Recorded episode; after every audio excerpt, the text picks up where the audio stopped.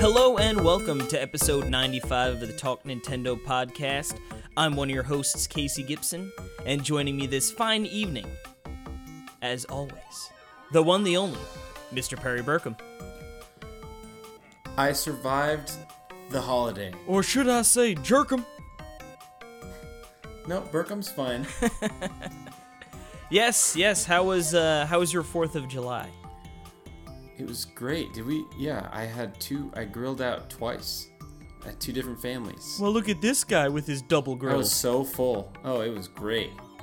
Yeah, my uh my Fourth of July wasn't too bad. Um, Caitlin was working, so I pretty much just kicked it all day. In heaven? Yeah, I kicked it in heaven for a little bit. Um, actually, I worked on that challenge and stuff last week, but then went over to uh, my friend's house and we went swimming and had some hot dogs, uh, like every fine American should on Fourth of July. I feel like you gotta have a hot Yeah. dog.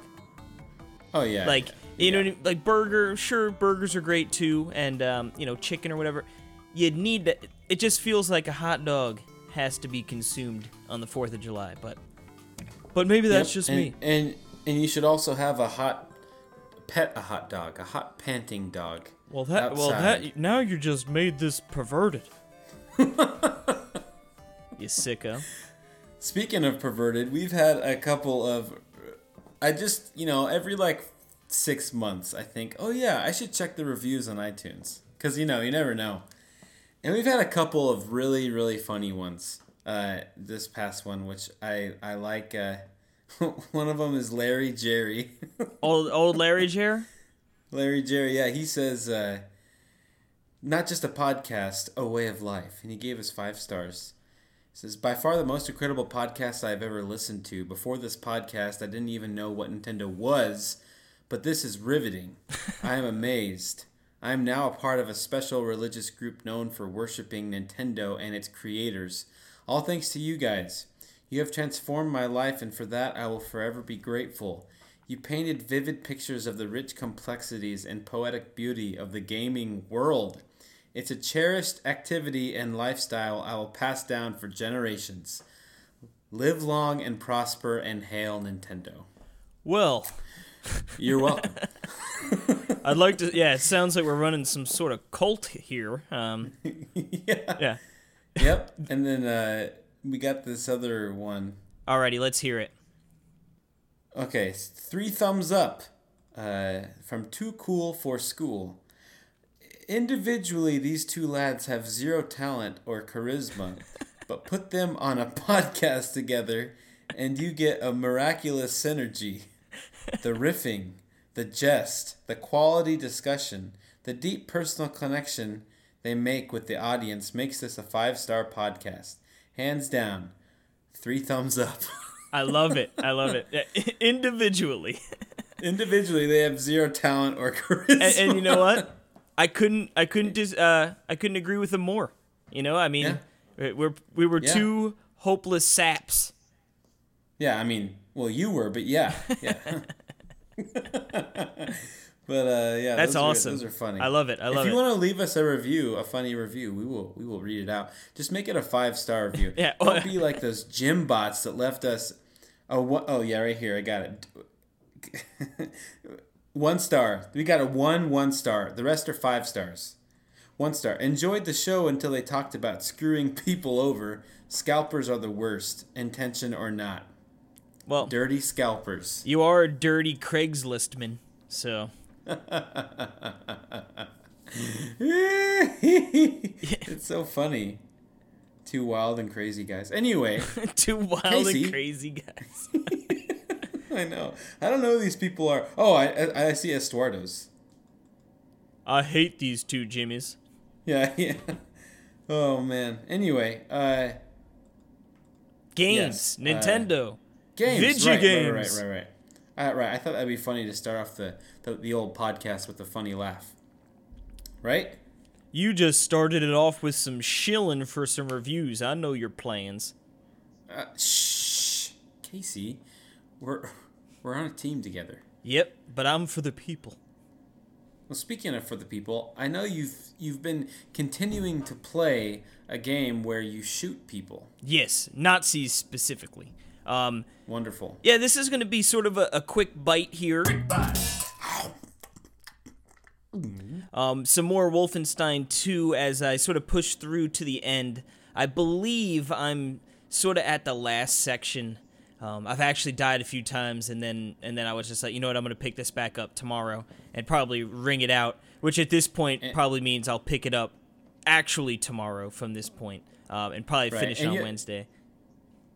You, know, you probably get it done on your first try. Yeah, yeah, yeah, no problems. But you know what it is? It's just like I was trying to I was trying to rush through that part, so I was doing the the guns ablazing um, strategy, and Oh, and it works sometimes, but it doesn't always work. And like this section is particularly long, so it's like you sort of have to go through like a few different choke points of like a lot of enemies. And like if you run through Right. one sort of firing at the hip, you can usually get through, but when you sort of get to that point where there's just like a whole flood, um, you got to be a little bit more methodical about making your approach across uh, the way there. But I guess just uh, to to sort of give my now I've really sat down. I like I said, I probably I think the game is about ten hours long, so I'm probably about you know nine hours in, and uh, I got the. It's just it's great. Uh, I really love it. Um, the story is just ridiculous. It, it is so so nonsensical in the greatest way ever. Um, the cutscenes are superb. I, I was like, it. It was one of those. I- I'm not even gonna set the table of what the cutscene was, but it was just like a. There was a tense moment coming up, and it was just this amazing cutscene beforehand. Um, that it's just oh so good. And like I said, it, what's the best with the gameplay is that you could really approach any given area a number of ways. You can try and be more stealthy um, and sneak around and try and you know take out as many enemies as you can without sort of tripping uh, the lieutenants or generals uh, for rallying for more people to come. So it's, but then if you don't feel like doing that, you could go in with you know your biggest guns and just blast everyone to pieces. You know, so I, I really like how it sort of lets you dictate how you play. And what's great about that is you can you know, switched up on the fly. So it's like, oh, I'm sneaking around. You know what? I don't want to sneak around anymore. I'm just going to jump in there, and uh, you won't have any problems doing so. Enough of this bull honky. Yes, sir. And uh, upgrading the weapons is fun. Uh, you find sort of uh, upgrade kits around. And what, what's so funny over there, Jimmy? I, I was moving my chair. Uh, it sounded like a, a snickering. You're like, No, listen. Look at this idiot played Wolfenstein wrong. no. but uh, but yeah, I think someone's has a guilty conscience. yeah. yeah. Oh, I'm doing it all wrong. I shouldn't have died so many times last night. But uh, yeah, I mean, some of the guns are just so satisfying to, to use. And in the beginning, I was sort of sticking to one, and then now it's just with the upgrades. Like the, I think I mentioned last week that the one upgrade like made it a, a nail gun, so it shoots. Um, you know, not as quickly, but it does more like piercing damage uh, to heavily armored units.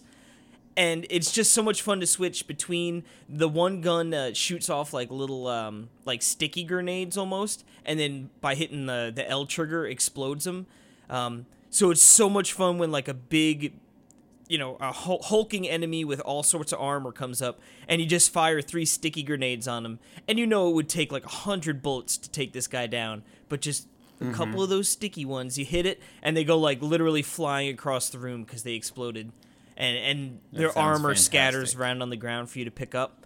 Um, oh God, I I can't wait. Um, when I beat this game, I'm sending it to Perry to play because he was kind enough to get me uh, some some discount Joy Cons thanks to our the fine folks over at Walmart and their pricing error. Thanks to the fine people at Villa de Discount. discount. Oh, it, they're the the beautiful. Um, I guess they're technically the Splatoon Joy Cons, but we like to call them the No, Talk no, Nintendo no. Joy Cons. The Talk Nintendo Joy-Cons. Um, yes. The green, not it, the green, is a little bit more tr- neon than the box would would sort of imply. I know. It is so different than the box. It is so different. But I don't hate it. I don't hate it. And what I love it's about awesome. getting a new set of Joy Cons is it really feels like you've gotten a new th- Switch. Like you know when you I when know, you're playing because- the yes. the 3DS, it was like like, it's like a new controller, you know. So it's like it's oh it's so good and it looks so good. They're so colorful. Oh, I love it. I thank you again. I know, man. And you know what's great is is changing up the stuff. Like I love uh, the uh, so what, how I have my my uh, Switch now is I have the green from the Splatoon and the blue from the Neon. So I have those two, and it's awesome. And then on my other Switch, I have the pink and the red, Mm. and it looks awesome on Jill's Switch. Yeah, I, I can't wait Very to. Uh, right now, I'm still really enjoying the new colors, but I- I'm I'm looking forward to mixing in the old uh, yellow cons Mm-hmm. Into the, the fold too. Oh yeah. But yeah, Wolfenstein 2, uh, definitely a very fun game that I'm really enjoying. And like I said, I look Well- forward to seeing what you think uh, once I send it your way. Well, speaking of another game that you've been really enjoying, I have also been enjoying another game. What game's Huh? that? Like that segue? Is it Wolfenstein 2? It's Bomb Chicken.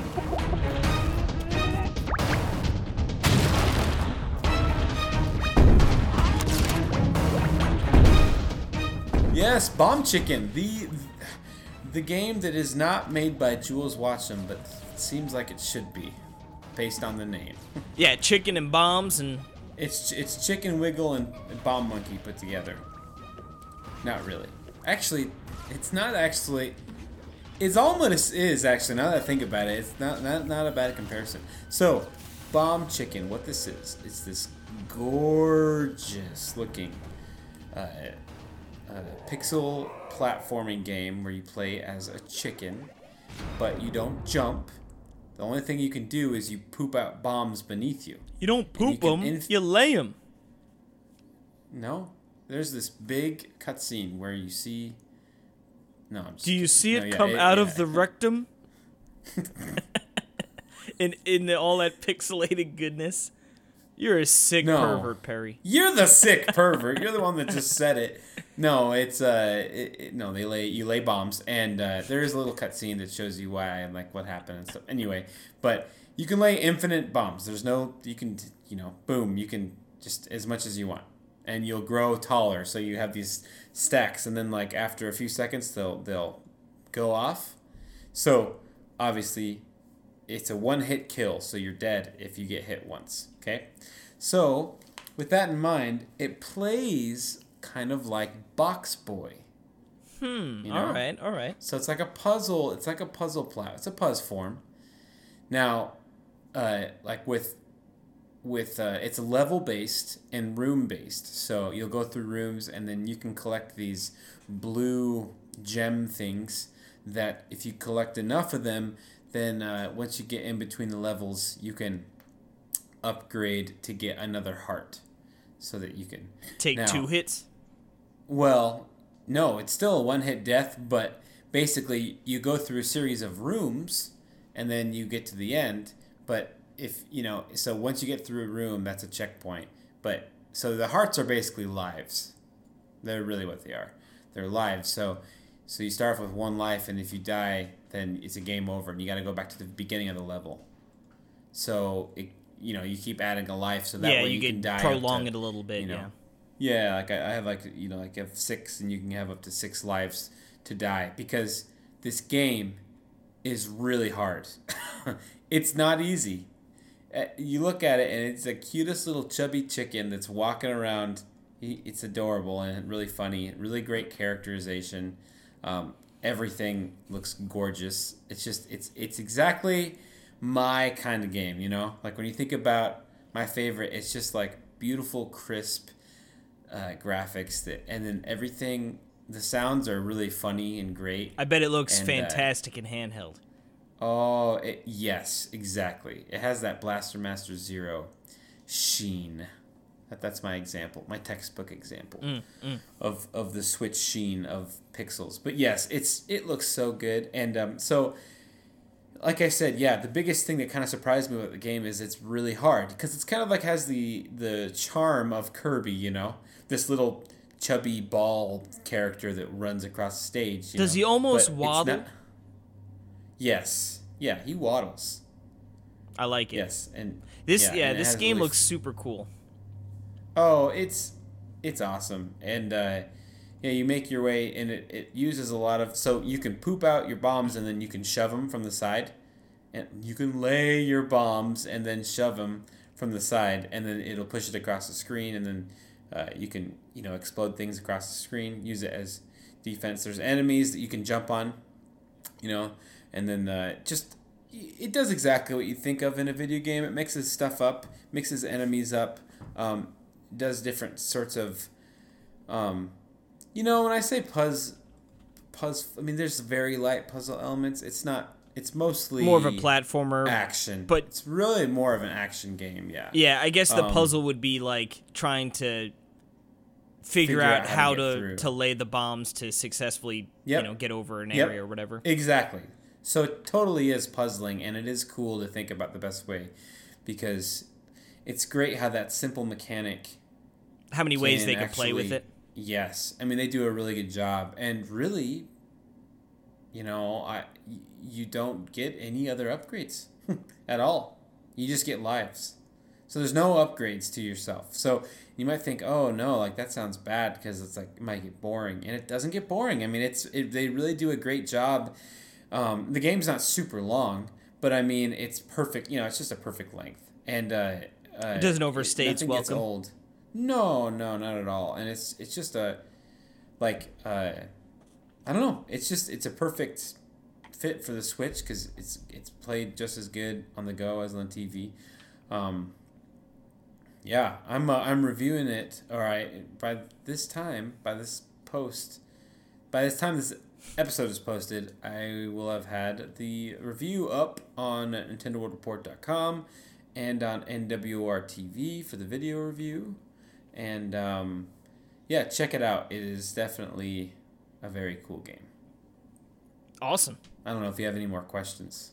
No, no, I don't think so. I mean, it's just yeah. I mean, it's Uh, Like you it's said, it's really it's one of those games like I'm just excited to get in there. I'm hoping, like you said, it comes out this week. Might be rough uh, with timing, but that is definitely on my radar to check out. Because, like you said, it just looks Yeah, like dumb um, fun. You know?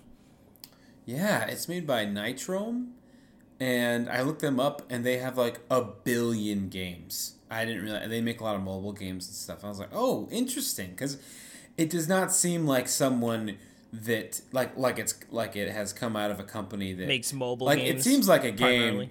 Well, not makes mobile games, but that, that's made a lot of games. It kind of seems like a like it plays like it's a passion project that's been been made by you know some people over the past couple years, not or a few years, and it probably is. I mean, I- Maybe I, I don't that's- exactly know the story. Maybe that's like you, you know- said. maybe it was a passion project. Like they they're working on the other games, and then sort Yeah. of their spare time came together. yeah, yeah, yeah, definitely. And I, but uh, yeah, it's something that's it looked cool, and I think ever since we saw it, I was excited for it. So in that Nindy showcase Yep. thing. So uh, yeah, When I saw But, that um, chicken lay like six eggs, oh, not eggs, bombs, it was all over. I was Mm-hmm. in. Hook, line, and sinker. yeah, and uh, But speaking Check out my of bombs, Perry, yes, I've been playing a little game, and and this uh, segue should actually work because it makes Bomb sense. slinger? Yeah, yeah. I finally got the slinger. No, I've been playing Bomber Crew.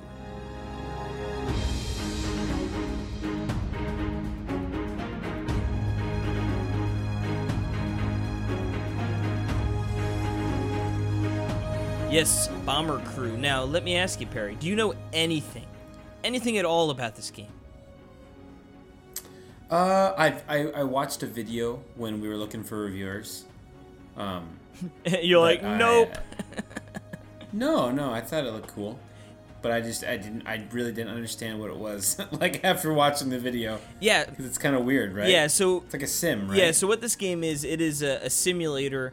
Um, I believe it bills itself as a strategy tactical simulator or something weird. But um, essentially, yes. So World War II, and you are a part of the bomber crew. So what you're gonna do is um, the whole game plan is essentially you formulate a crew and you guys take missions and you go out and you fulfill the missions, come back and you get points for uh, experience points and stuff for doing that.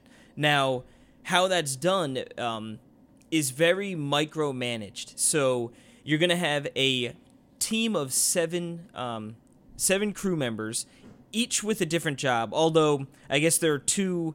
I, I'm trying to think if I can remember off the head. There's like the pilot, the navigator.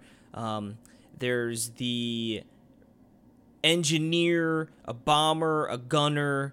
Uh, there's a and then one more because you actually have two gunners, but each of them sort of has like their own role that they're good at. Um, any crew member can do any job on the ship, but an engineer is going to repair things much quicker than a gunner. So you sort of have your set roles and like, okay, I know who needs to do what. So when you're out on the uh, missions, you start on the runway and you literally you start by selecting the pilot, hitting takeoff, then you raise up the like the landing gear, um, and then how you travel is you don't actually control the plane how you would think. Like when you think maybe a flight simulator, like oh I'm gonna be sort of behind Right. the cockpit, taking you know oh I'm gonna be doing loops and stuff. But the way this game Loop is loops and flipperty yeah. jib. So um, you have a navigator, and pretty much every couple of seconds they'll, or you know maybe it's five, ten seconds, they'll ping like a new spot on the map that's towards your objective. So when that comes up, what you do is you go into tag mode, which uh, you hit the right trigger, and it brings up sort of like a viewfinder, and then you could sort of you move it around with the left stick, and you highlight the little icons. So you'll tag the location, and it'll be like, okay, moving towards that way, and then the plane will sort of take flight that way. Um, tagging is also uh, big when it comes to other enemies um, that fly in. You'll tag them so that your gunners can fire at them, and these are not difficult tasks to to fulfill. You know, it's like tagging is very simple, but the challenge is when you start getting towards the location and things start going crazy that it becomes like a bunch of smaller things that adds up you know what i mean? It's almost like a death by a mm-hmm. thousand paper cuts. So it's just like there's just always something going on. So as you're getting into battle it's like okay now we're taking enemy fire. So we need to tag the enemies we got to sort of keep tagging the the area we want to go to. And most of the missions require you to just sort of bomb a target. Um, obviously, bomber crew, you'd think that'd be sort of the main thing. So sometimes it's bombing a facility, sometimes it's bombing U boats. And again, how you do this is you tag that object, and when you get close to it, it'll come up and it'll have a bullseye. You're like, okay, that's what I need to take out. And then you'll send your bomber to their location and then you're gonna have to open the door, select the bombs, and then you'll have like a little viewfinder, and you can sort of see when you're over it, and then you drop the bombs.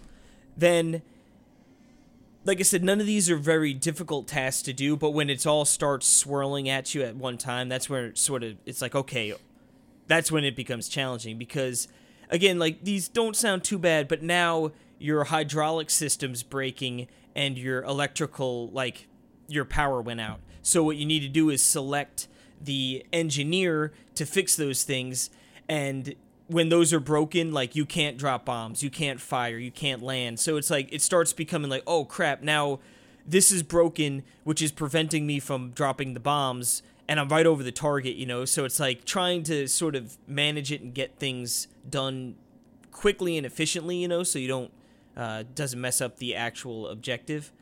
Now, when it comes to actually controlling the units, um, what you do is you have a, a list of your uh, crew members on the left, and by holding B, you can shuffle between them. Then you're going to hit R, and you use the the stick to move them within the plane. It gives you like a nice side view angle, um, like side profile of it. And it's actually was a little tough in the beginning. I was like, this is annoying to sort of get them to go exactly where you want. But then I actually uh, was reading online because this has come out, I think, for PC a while ago. So there's, you know, people had some tips and pointers.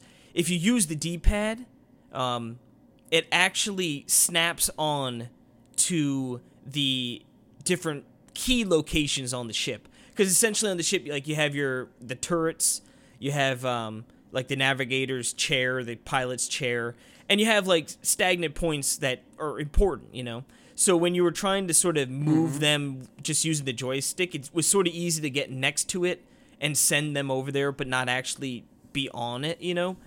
So if anyone picks this game up, the D-pad is your friend.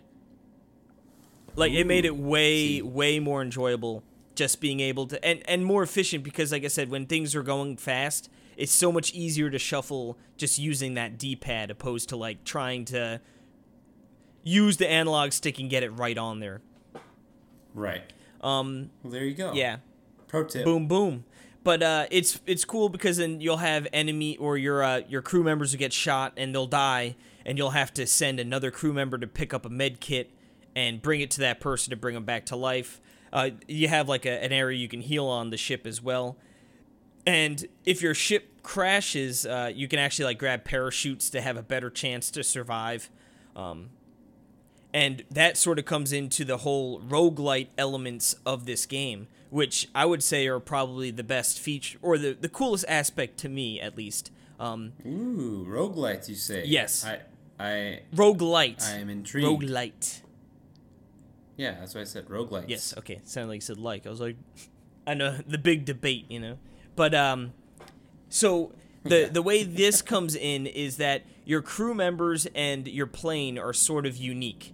Um, when you when you lose a member of your crew or if you lose the whole crew, you have an area that brings in recruits and it's funny they'll give you a few different options and like each recruit uh, each recruit sort of has a little different um, abilities and sort of stats. Like some might deal with like the cold a little bit better, but they'll be slower. You know their movement speed, and, and it's it, it's not really much there, but it, it is enough to be like okay, you can sort of pick your team. And as you complete missions, uh, they'll level up and they'll gain new abilities, uh, which are important. Like the the one turret, uh, the gunners, they unlock something called focus, which you know increases their um, accuracy for a short period of time, which is obviously good when you're out in the battlefield. Uh, one of the like the navigator will have like auto tag, which is really nice because when things are getting crazy, it's nice to just be able to hit that and not have to manually tag everything. But if your crew members die, then they're dead and you have to go to a new recruit. Now, initially when I when I sort of saw this, I was like, because I you know sort of in the beginning getting uh, used to it, I crashed one of my ships on like one of the easier missions, you know, so like they hadn't really leveled up too much, um, and I was like, man, this seems like when you get later in the game, it would be bad because like all of your crew members would suck, you know, but as you progress through the game and like my crew members you get up to level five six all of a sudden the recruits are starting at like level three four you know so it's like they have a little you know a little space that they need to sort of catch back up to but it's not like you start fresh at level one because that would just I, that would be almost unfair because then you'd have to grind out a bunch of sort of easier missions to get back to par with the ship is sort of similar. Uh, the ship is the most fun to upgrade. Um, well, actually, before I get to the, the the plane, I should say, the crew you can also customize their outfits, and as you complete more missions, you unlock better gear, and uh, it's cool because there is that element of okay, so my pilot, by theory, should never leave the pilot seat, right? That they're driving the plane, like they got to stay there. So you don't need to worry about their speed. So you can sort of deck them out in like the heaviest gear that has the most, um, the most armor, most defense. You know, they, like I said, they don't really move. But the engineer, he's sort of running around the ship all over the place repairing things. So it's like you want to make sure that he can move quickly, because obviously. If an engine's on fire, he needs to get over to that extinguisher and then get out and put the fire out. You know, so you want him to be able to move quickly. Mm-hmm. So it's fun to Okay. yeah, it's fun to sort of outfit the um, crew members accordingly. But like I said, for me, upgrading the plane was the best because there are so many things. I mean, you've got four engines. You you upgrade them individually. Uh, you can upgrade like the um, the armor in like okay the rear, the the mid rear, mid front wings. Like there's so many options to customize. You can upgrade the turrets so that you don't have to reload them; they just auto reload. Um, just all sorts of different things. You can customize like the color and the decals as well to make it sort of personalized uh, your own ship there too. So that was the most fun to me was tinkering with the the ship after you got back from each mission. Uh, when you crash your plane, I don't know how they dictate exactly how your next plane is, but I, at first, again, I was worried like, oh, am I gonna have to start fresh on this plane because the upgrades are expensive. You know, doing a, a successful mission, you can maybe get an upgrade or two, and then as you progress further, you know, upgrades start to cost a lot of money. So it, it becomes mm-hmm. like I was like, man, how how is this gonna work if you crash your plane? But it seems like they just give you random um, upgrades, like a random generated plane, essentially, that isn't quite, again, up to exactly where you were upgrade wise, but like maybe a step behind. So usually, whenever I crash my ship, I would sort of take on an easier mission to to sort of restock my gold um, and and my crew members' experience and sort of try and get back to the footing I was at before.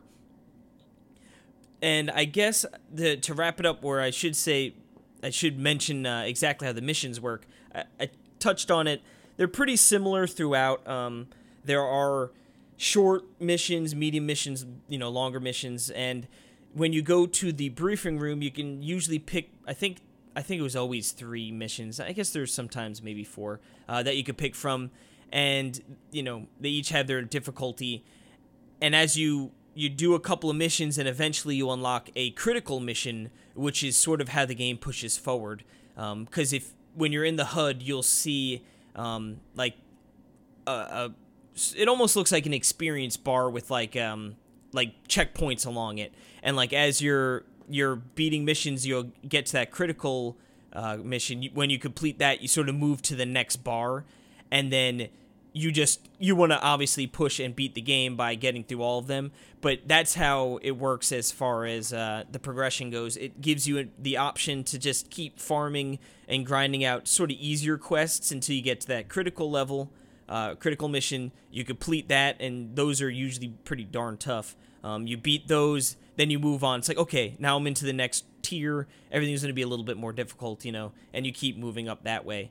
Um, but yeah the, the missions are usually always like, hey, fly here, drop the bomb, fly back, uh, or like, hey, fly here, take some pictures, which is almost done identically. Uh, you know, you put your bomber in the chair and they take a picture instead of dropping a bomb. Uh, and there are some missions that throw in like, oh, here comes some ace pilots, uh, take them out to get extra points, and like you know some some extra little things crop up during missions, but you know by by large, it was pretty similar styled missions, which they they were fine. Um, but I guess for me, it's like sometimes they were just a little too long. You know, like it took too long to get to sure, the mission, sure. uh, to the objective, and then too long to get back. Um, and, and there is like a little fast forward option, but it's really only for when you just take off. Um, because you're flying out of England or, or some sort of like London or whatever. So like, and you're flying over to like the German area. So like you're you're over English English territory and you could fast forward, but once you hit like the water, mm-hmm. then it's like all right, then you're sort of back into normal speed, and it's just like you look at the the navigator and it's like estimated time of arrival like five minutes, and you're like oh. Because I know like three of these minutes are going to be relatively like tagging, maybe a couple enemies, and then it's not going to get crazy till you get real close to the object uh, objective. So that's that's a little dis like disheartening. Was like, oh, I wish I could fast forward a little bit longer, you know? Right. But this game's tough. Um, it, it has a very cutesy exterior. Um, one that you might look at and be like, "Oh, that looks like it could be a fun game," and then you sort of get in there, yeah. and it's it's a pretty punishing simulator. Um, it is tough, especially when you get later in the game, but it is fun as far as, like I said, I really enjoyed upgrading the planes and stuff. And the missions, like I said, while sometimes a little too long and repetitive, they're not bad. Uh, you know, you get in there and, there's stuff to do, and when you get into it, it is a, a successful. It feels a, a good feeling when you successfully complete a mission. So, if you're into Sims, well, it's definitely I mean, worth checking out. satisfying part of the game. Oh yeah, no, like I said, especially those missions when like when there's another ace pilot and he's gonna follow you pretty far back. You know, like once when I said those sort of the the tail end of the missions are sort of drag a little bit, like oh, just waiting to get back. When when an ace pilot was involved, they usually give you a pretty good chase. So it's like, oh god, like I hope I survive, you know. And, and there are a few times when. The, the plane has like holes all throughout it and, you, and you're just barely getting back to base but uh, it's a good feeling to finally be like oh he's gone I've, I completed this mission i'm gonna make it back so Mm-hmm.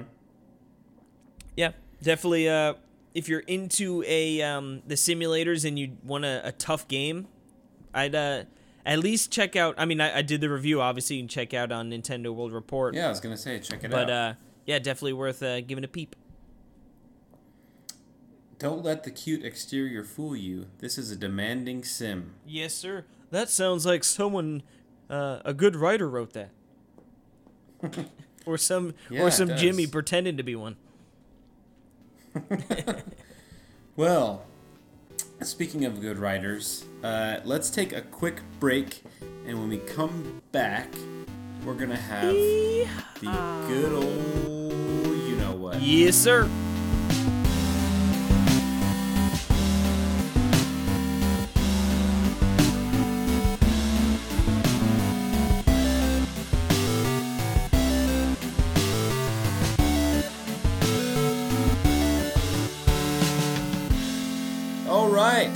Back with the eShop Roundup, and again, you can uh, watch this on Nintendo World Report TV or NWR TV, uh, the video version, if you'd like. And if you are watching the video version, I just want to let you know uh, this is actually a segment from the Talk Nintendo podcast that we're kind of isolating and releasing as its own video. Um, Yes, sir. so, so uh, yeah, we got some comments on our last video about uh, what you know, like uh, what they thought of it, and they were really nice, and we really appreciate them. And uh, just want to let everyone know, like, uh, just exactly what this is is. It is us relaxed and looking it's- through the eShop at the new games coming out. it's a fun romp through the eShop. Yeah, yeah. Yeah, I And, know uh, uh, some people were looking for maybe a more researched take on the the eShop here so we can, you know, do a little bit more discussion on each game. But yeah, since this is sort of our, our fun podcast section, uh, a heads up on that's why it's sort of a more light-headed, not light-headed, but light-hearted There you go. adventure, yeah. yeah. Although, you know what? I get light-headed from all these games Yeah, each and yeah. every week. Like this first game, Nico Para Volume One. Yes. Yeah. Casey, uh, are you a perv ball? I don't Because know. I've got the game for you. Hey, hey, hey. We might have some people who want to play this game. They're not all perv balls. you Just kidding. Judgy McJudgerton. Mike Judge. Yep. You, you Um, judger. But, moving on to th- the there's next a girl game named here. Chocola.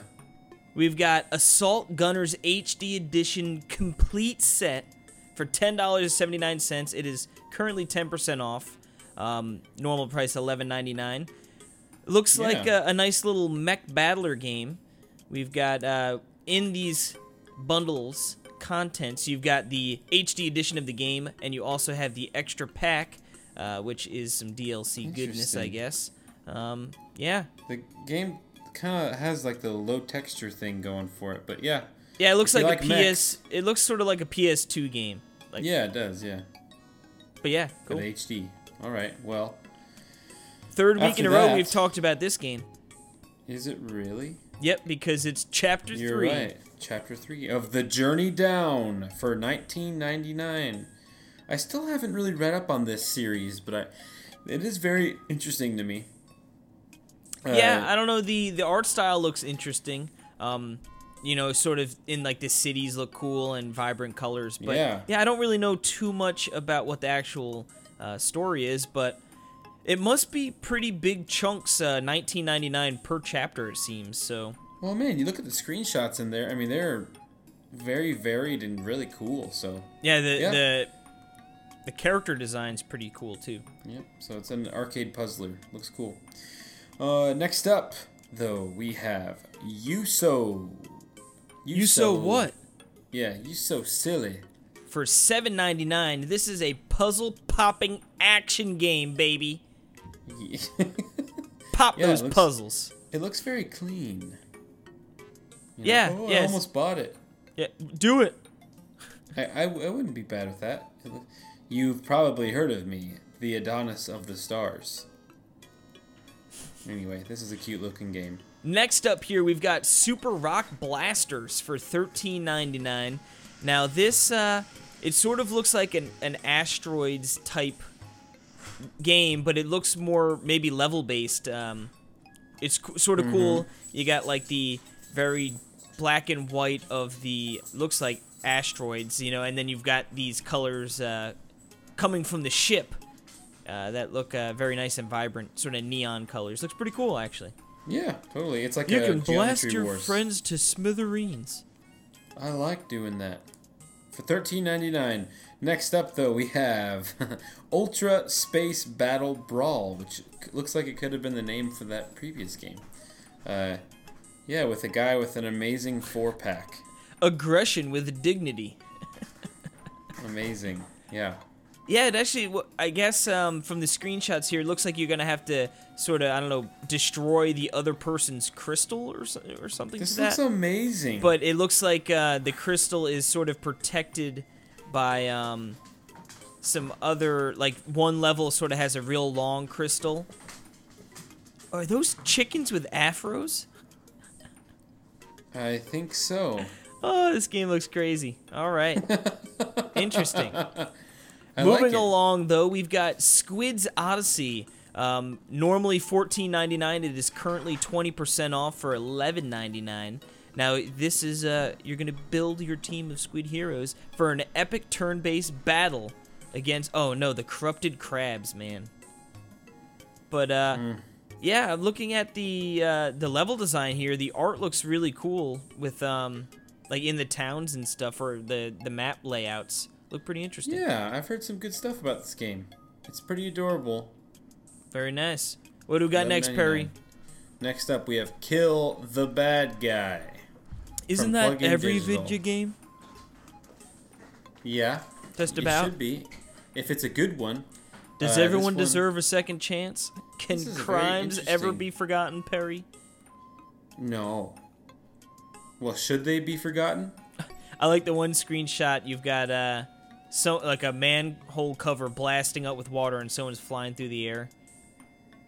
Mm-hmm. Interesting. Yeah, very uh, looks all black and white and gray, and except for the main character here, who's got uh, got some color to him. So Whoa. interesting. Six ninety nine.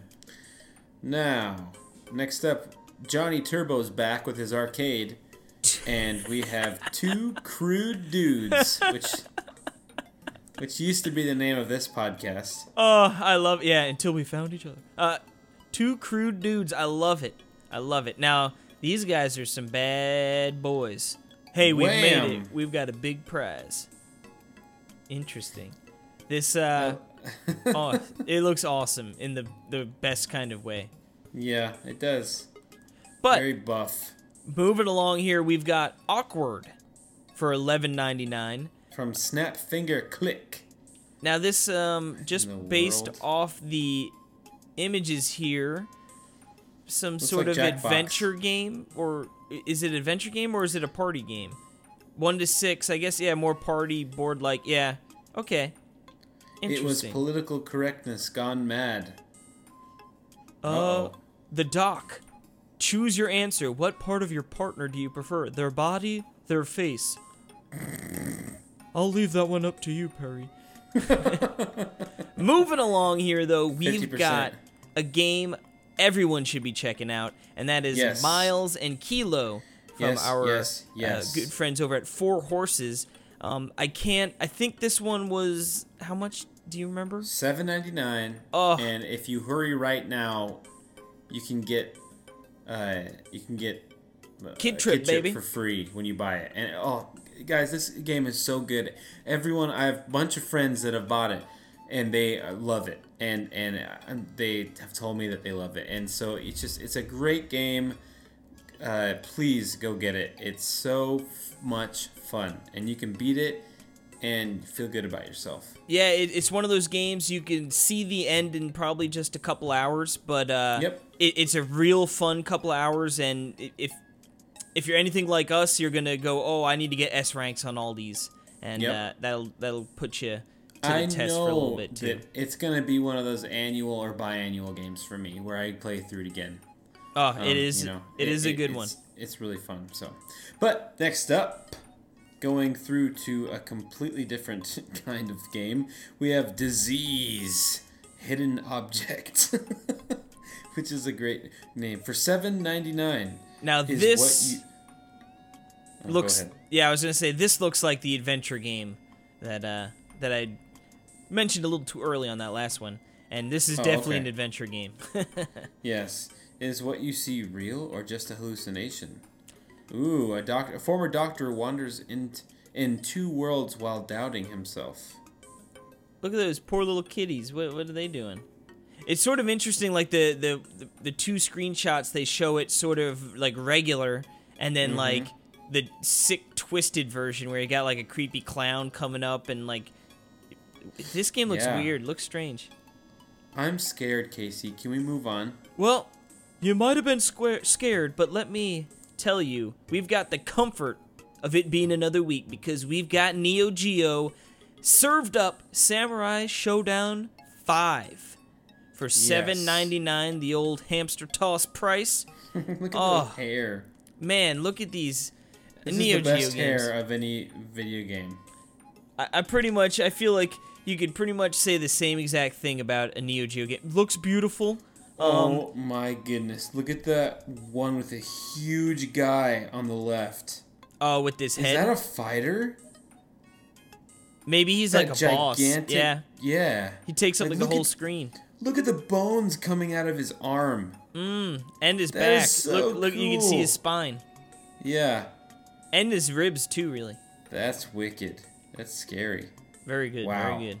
Very cool game. Anyway, speaking of cool games, I've heard a lot of good stuff about Mushroom Wars 2 uh, from Zillion Whales. Uh, Fast paced, real time strategy, and actually, it's a really cool looking game. Yeah, I love Uh, the the, the, the name kind of sounds like like it sounds like mobile game to me, you know. But then you Mm-hmm. See the art and it's these toadstools that they look so epic with the little epic. armor and Yeah. stuff. Like he's Yeah, ready to take on the world. Um, I believe Yeah. John Rairdin has a review up on the site if you're interested in that one. well, there we go. Assault Coming up. Runners HD edition. We already did this. Uh, Yeah, this what the, standalone Assault eight Gunner, ninety not nine. Runner. What's up? Assault gunner, not runner. Gunner, runner, potato, patata. Moving Alright, on to the one move we didn't talk about yet. Ooh, Pocket. Rumble from the old Chucklefish for nine I ninety think I need to pick this up. It's nine ninety nine. It's only nine ninety nine, and I believe it's online play. And I want to play with you. We should do a Talk to challenge on this game. Does it have online play? I believe it does. Are you absolutely positively sure? Well, yeah. I'm. Let's see. Uh, quick. yeah, it says two players, parentheses online, Near flawless and local. Yep. online player. Yep. With GG, GGPO netcode. So, there you go. Well, I tell you what, I really think I that'd be would to not have been interested in this game if it didn't have online. So we might have to look into that. We might have to Yeah. look into no, that. it'd be fun to play, right? So, anywho. Next, up, here, what do we got? The Wardrobe. This is from Mixed Bag. For fourteen ninety nine, it's a two D point and click adventure game. This is a this is Do point and click day. Do you see the the the guitar urinal on the wall? yeah, that's awesome. Born to Rot. That's so funny. Interesting. Um, yeah. Is it what kind of game is this? Adventure game? It's a two D point and click. Yeah, adventure. Yeah. Okay. Yep. Not my kind of game, Wow. but looks uh, looks interesting enough. It looks very cool. Yeah, it looks very f- fun and animated. Next and up. We've got Rento Fortune Monolith, which looks like uh, Rento. Rento. I need that Rento, baby. looks like Monopoly. Yeah, it looks like a, a, with a hard riff beer. off of the Monopoly uh, game board uh, board game here. Earthquake hits. Pay one hundred dollars for repairs. Pay Rento, yeah, pay rento. nine ninety nine. Uh, yeah, If you uh, if you want Monopoly but don't want to buy Monopoly, I guess you could buy Rento. Or if you have nine ninety nine, you could pay for another world. A whole nother world. A whole new world. Sha sha patapo. Uh, yes. This is the uh, one of the most remarkable games in the history of video games, apparently. That's a tall, uh, tall set of shoes to fill. Yeah, I've heard about this game so much. It's been released on so many things. Like I, it was on Wii U, and it looks so weird, right? Is it? It's but funny It is cool looking. because I don't think I've ever heard of this game. Okay, yeah, this is like a very famous game, and it it looks cool, doesn't it? You know, from the screenshots. Looks like something. Moving Very along here. artistic. You don't think that looks cool? Eh, I mean, it looks all right. Okay. Moving along here, really cool. we got Pato Box for fourteen ninety nine. Yep. Do you it's know? a it's a surreal another- boxing quest with a duck. I tell you what, the art Punch style is amazing. It's literally just like black and white. okay. What's up? It's okay. It is. Look at that, No, yeah. that big old it's really building. cool. like the the big room and uh, oh man, It looks just like a comic book. yeah, I like it. Very cool. Interesting. Yeah. What do we got next? Next up, oh well, well, well, Bomber Crew Deluxe Edition game plus the season pass for it's twenty four ninety nine, but right now it's twenty percent off for nineteen ninety nine. So there you go. Some bo- bomber crew action. We just talked about that. Cute looking little game, but deceptively hard. yes. Yes. Oh, movie Um, tie-in alert. Oh, wee Yes. Hotel Transylvania 3 Monsters Overboard for thirty nine ninety nine. Oh man. Um, yeah, I guess game. if you if you couldn't get your fill in the theaters, you could get your fill here on the Switch. Oh jeez, it just looks so bad. I'm sorry. I'm sorry. It just looks really bad. Anyway, You know what? I don't know if it, I was gonna say I don't know if it looks bad or not, but it actually looks pretty hunting cool. simulator. Yeah, my thing's loading right now. Tell me about it while it's loaded. Okay, I got it. Well, it looks like you could hunt bears. Looks like you could hunt deer and elk. That cabin looks cool. Actually, yeah, that, that does look cool. Hunting uh, I, sim. you know, what'd be great is if like in this game you could like if it, if you could sit for hours just waiting, and that's a real thing, you know. Yeah, it's like, yeah, but like you can't move your Joy Cons, otherwise it scares the deers away. Yeah. You just Anyway. Jill walks in like, "You all right, Perry?" Dang it, Jill! Yeah. Yeah. I'm like in like this stance, like holding the bow and arrow, like Yeah. shaking, like my hands shaking. Uh, That's amazing. Thirty nine ninety nine looks cool if you like hunting. Next up here, we've got The Lion's Song for $9.99, an award-winning episodic adventure series. Man, this is Adventure Week. Yeah, there's a lot of There are so games. many yeah. adventure games. This one's sort of cool. It's got some like pixely art to it. Um, very, I don't want to say Yeah. monotone, but like not a lot of colors used. Very dark. Yeah. Some looks like some reds or like purple sort of thrown in there to give it a little more Yeah, than just the black and white. But yeah, it looks uh, not my so my style of game, but looks pretty cool. Looks very cool. Very cool. Next up here, we have Never Out for seven dollars 49. Is this uh, a puzzle? All right. I, I figured it was a puzzle game, but I wasn't sure if it was going to be trying to mix some like Yeah, horror it's like elements first- into it. But It's uh, like a first person like you have to get out of the rooms puzzle game. one of the rooms here looks like it. I wonder if it'd be like, nah, maybe not a portal esque kind of thing. I just saw those It's kind of no, but I mean it plays like that. You know, It- it's the same genre. Yeah, seven forty nine. Boom, boom. What do we got next? Muddle Dash Muddle Dash. Ooh couldn't get cuter, could it? Yeah, it probably could. I don't think so. No, you're right. Actually, it is this pretty game cute. looks pretty cool looking at it. Eh, looks what like do we know here? and- Multiplayer Octopus Party Madness. Hmm, All right. fun. Five ninety nine. Why not? Can't beat a multiplayer fun for that action. We have the last three here, and we've already done one of them.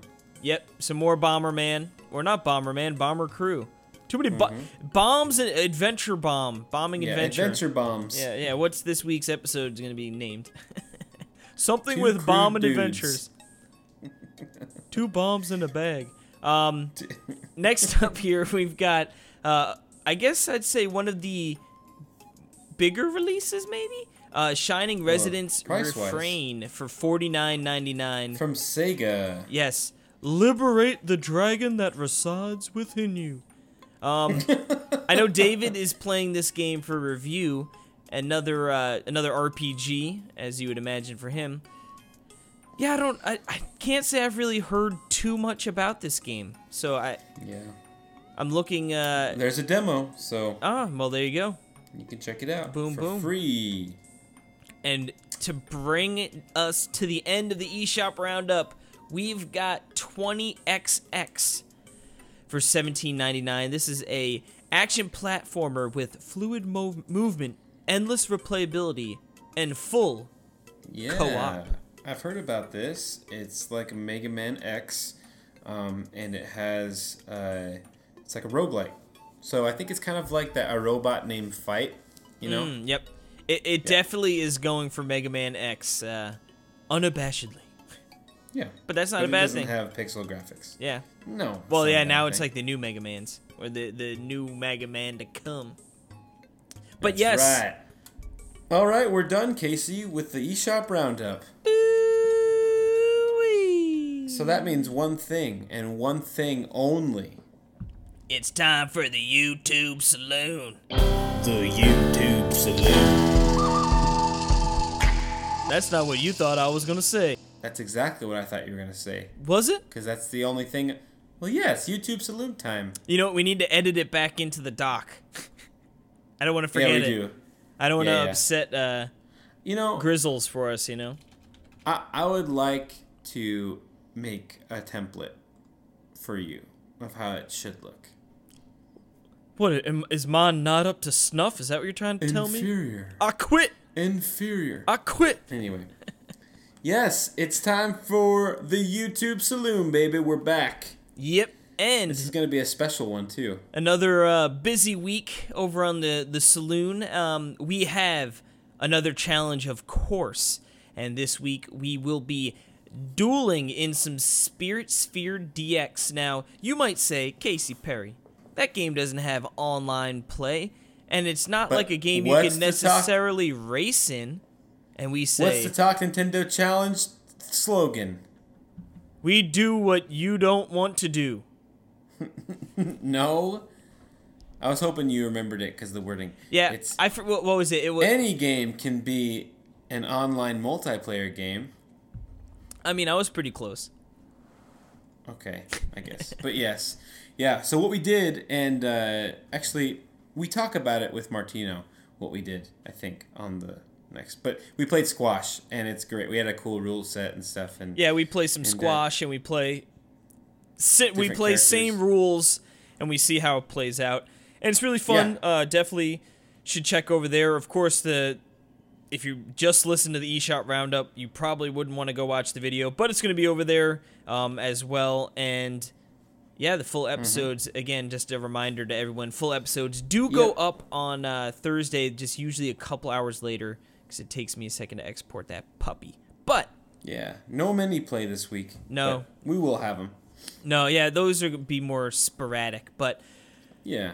we should. Uh, we- I guess it would no better time than now to uh, announce our next little giveaway we have here. Woo! Yes. and this- with a partnership with Grills Von Sizzle. Yes, aka Alex. It seems a lot. We know a lot of Alexes with this this I here know. this show, but uh, I know. But yeah, He's he the was fourth one. Yeah, th- there's the number of Alexes is too damn high. Yep. But uh, yes, he was ecstatic that we brought back the old YouTube saloon so much that he wanted to fund a little giveaway for us. So we have a $10 eShop gift card to give away. Thanks again to Grills Von Sizzle for such uh, for this what am I I don't even know what I'm saying anymore. He he's yeah, he gave us the code for the $10 and and use. it was tempted. I, I had to tell Perry not to use it for his own his own biddings. yeah, we're joking around. If we we just we ended up like, yeah, we'd love to do a ten dollar giveaway. hey Perry, you want me to give away balls. this ten dollar gift card to you? yeah, the the joke being that like first of all, it's We the just most wouldn't- aw- yeah. awful thing in the world, but also I have I have so many games I haven't played. I, yeah, you've got yeah, you, you can barely. Don't worry, the people know you only talked about one game this week during the what we've been playing. They're probably like, man, that Shut Perry up. kid's slipping up. But any anywho, He's pretending this is the, the, the Wii U days of uh, long summers without games to play. Right. But we have yeah, I know. The good old days is what you mean to say. Yeah.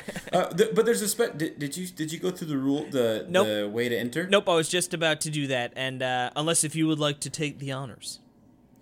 Uh, I'll uh you do it. Okay, so uh, we were trying to think of a way to give this eShop gift card away, and we actually said, "Hey, Grizzle, why don't you do it for us?"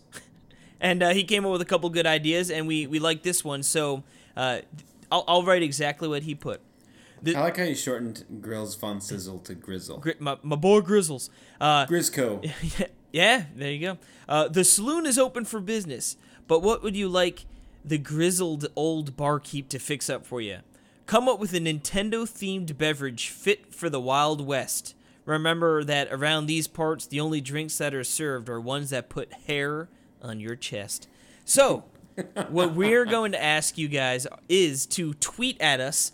Um, I'll probably make an image up there that you could just reply to, but you can just tweet at us regularly too, however uh, you want to do it. And Nah, just do the reply thing. Yeah. That's way better. yeah, it'll be yeah, yeah. Re- reply to the the tweet that I'll likely have pinned up there. You'll you guys will know which one uh, to reply to. Reply with your best drink, and you will be entered uh, to win. And we will select one winner randomly. And uh, yeah, once again, this thank you so much, uh, Grizzle, You know, for for hooking us up. Yes, thank you so much, Grills Von Sizzle. Uh, you said post your favorite drink. There's, I hope there's someone that just posts beer. Yeah, yeah, yeah. Mushroom Just beer. that. Lowercase beer. Yeah. Hey, Anyway, if they were to reply to that uh, that thread, they would be entered. They would be entered. That's true. Yep. But let, let's get some creativity in there, and we can read some about some of them out on the podcast. Oh, yes, Feel free for to sure. give a description, uh, anything. It'll be fun. This is all for fun, everyone. We can all well, have fun, for fun right? and for ten dollars, not really cash Yeah. money, but Nintendo cash money. Yeah, yeah, and that would and this is American eShop, so uh, anyone can claim it as long as they have an American account. Yep. But Yep. You know what? This is probably the longest day at the YouTube Sloon ever. It is time, Perry, to move on. I'm drunk. yeah. I'm wasted. So let's talk the news. News Talk with Casey Gibson. Now, we haven't had a real hearty week of news in quite some time, you know, sort of in that post E3 news drought. And this week is not much Yep. different. Um, Nope. we've got some interesting tidbits to talk about here. Easily, or I shouldn't say easily, but uh, arguably the biggest and most interesting bit of news is that Warhammer is coming to the Switch. Now, do you know Yeah. anything about this game? I don't know anything about it. Okay, I know I'm, so- it might sound crazy. I just don't. I, I went in because I knew it, it's a free to play game, and I was under the impression it was sort of like a MOBA, uh, sort of like a Paladins game, but I don't think it is. It's uh, it's a free to play co op third party shooter. Um, and apparently it's super fun and has a pretty big fan base. Um, the fine folks over at Panic Button are on the porting duty, as it seems that any game that would have any bit of technical um, restrict uh, restrictions possibly come to the Switch, uh, they they're on the case and they're making it work uh, with like Wolfenstein and stuff. So and and Rocket League and Doom and now Warhammer uh, Warframe. So pretty interesting. Um, I looked. They said uh, the free to play option. I guess you could buy a, premium uh, currency, and that could be used to purchase new weapons, warframes which I guess are sort of like the the mechs. I'm not 100% sure. Uh, don't don't yell at me if I'm wrong. Uh, equipment and blueprints. Uh, they can be purchased with the premium currency, but they can also all be earned within the game by uh, just the the in-game currency. So, yeah, I don't know. I mean, free to play. I will probably check it out. At least, you know what I mean. If not for one night, just to see what it's all about. But like I said, I think it it seems uh, from the reaction that it's a pretty good get for Nintendo. Oh yeah, yeah. I know that Nintendo's excited about it. Also, yeah. Oh yeah. They've been they've been putting it a lot on Twitter and stuff. So Now, moving Yep. on to some sales figures, uh, Crash Bandicoot. Well, I guess it's not really sales figures as much as uh, whatever. Crash Bandicoot holds off the competition to keep the number one spot in the UK uh, for this week again. Man, the people in the UK they love their Bandicoot. I guess what's wrong with you people? Yeah. Well, it's better than. Sonic, but uh, I think it's nostalgia, right? It's the big thing. That's the whole point of I, thing, I right? guess I mean, Which mean I read. I read. I, I'm slurping up what you're spitting out. I feel I need a shower. But yeah, no, uh, that's cool. That's amazing. You know, honestly, if I see Crash Bandicoot for like 15 bucks physical, I'll probably pick it up. You're like, I I'll probably walk it. right by it. Probably walk right by it and spit on it. What, Anyway, what's up with you and spitting and slurping you? Spitting and slurping and You're uh. anyway, what's with you and observing? observing.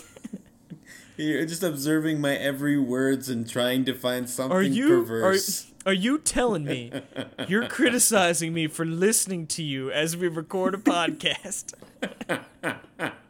How dare you listen to the words coming out of my mouth? Not listen. No, it's not the listening, okay? It's the twisting and turning of my words to make me sound like I'm an old pervert. Well, when I hear things come out the way they do, and they're sick and perverted like you, I'm gonna call them out. I don't want the people Oh. listening to think like they're gonna be like, "Man, Casey didn't even say anything about that sick, disgusting, perverted comment Perry just made." Yeah. I guess he's Yeah, a he sick pervert sick. too. So I don't. I- I'm not. I'm just. I'm not getting my name sullied because of you. Well, I'm sitting here being like, what the heck is he talking about? How is that perverted? Mm-hmm. So, Sure. anyway. Uh, Tell me what Todd Howard had to say. He said he's surprised at how well that uh, Fallout Shelter has done on the Switch. It's almost like Nintendo fans want to play Fallout. Hmm. Yeah. It- this Almost, is- except for this is a free to play game. Ah, Fallout's like got to be Fallout. like.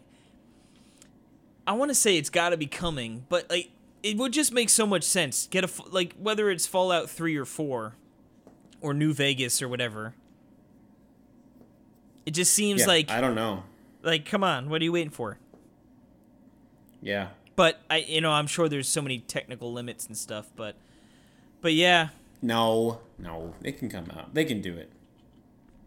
Anyway, at least three. I mean, they can. I mean, three is like or like Vegas. yeah. Vegas I think they, I I think I read somewhere that said something technical with four would be difficult um to come They over. can still do but it. you know what? If they can do Yeah. Wolfenstein, they. well, I was gonna say it. yeah. It's like nothing. I don't want to say nothing's impossible, but like if they really wanted to, they can make these things work. You know. Yeah, no, nothing is impossible. No, I think that's a fair. It's just you know you have to make some cuts and sacrifices, but I mean, no, nothing is impossible. Yeah.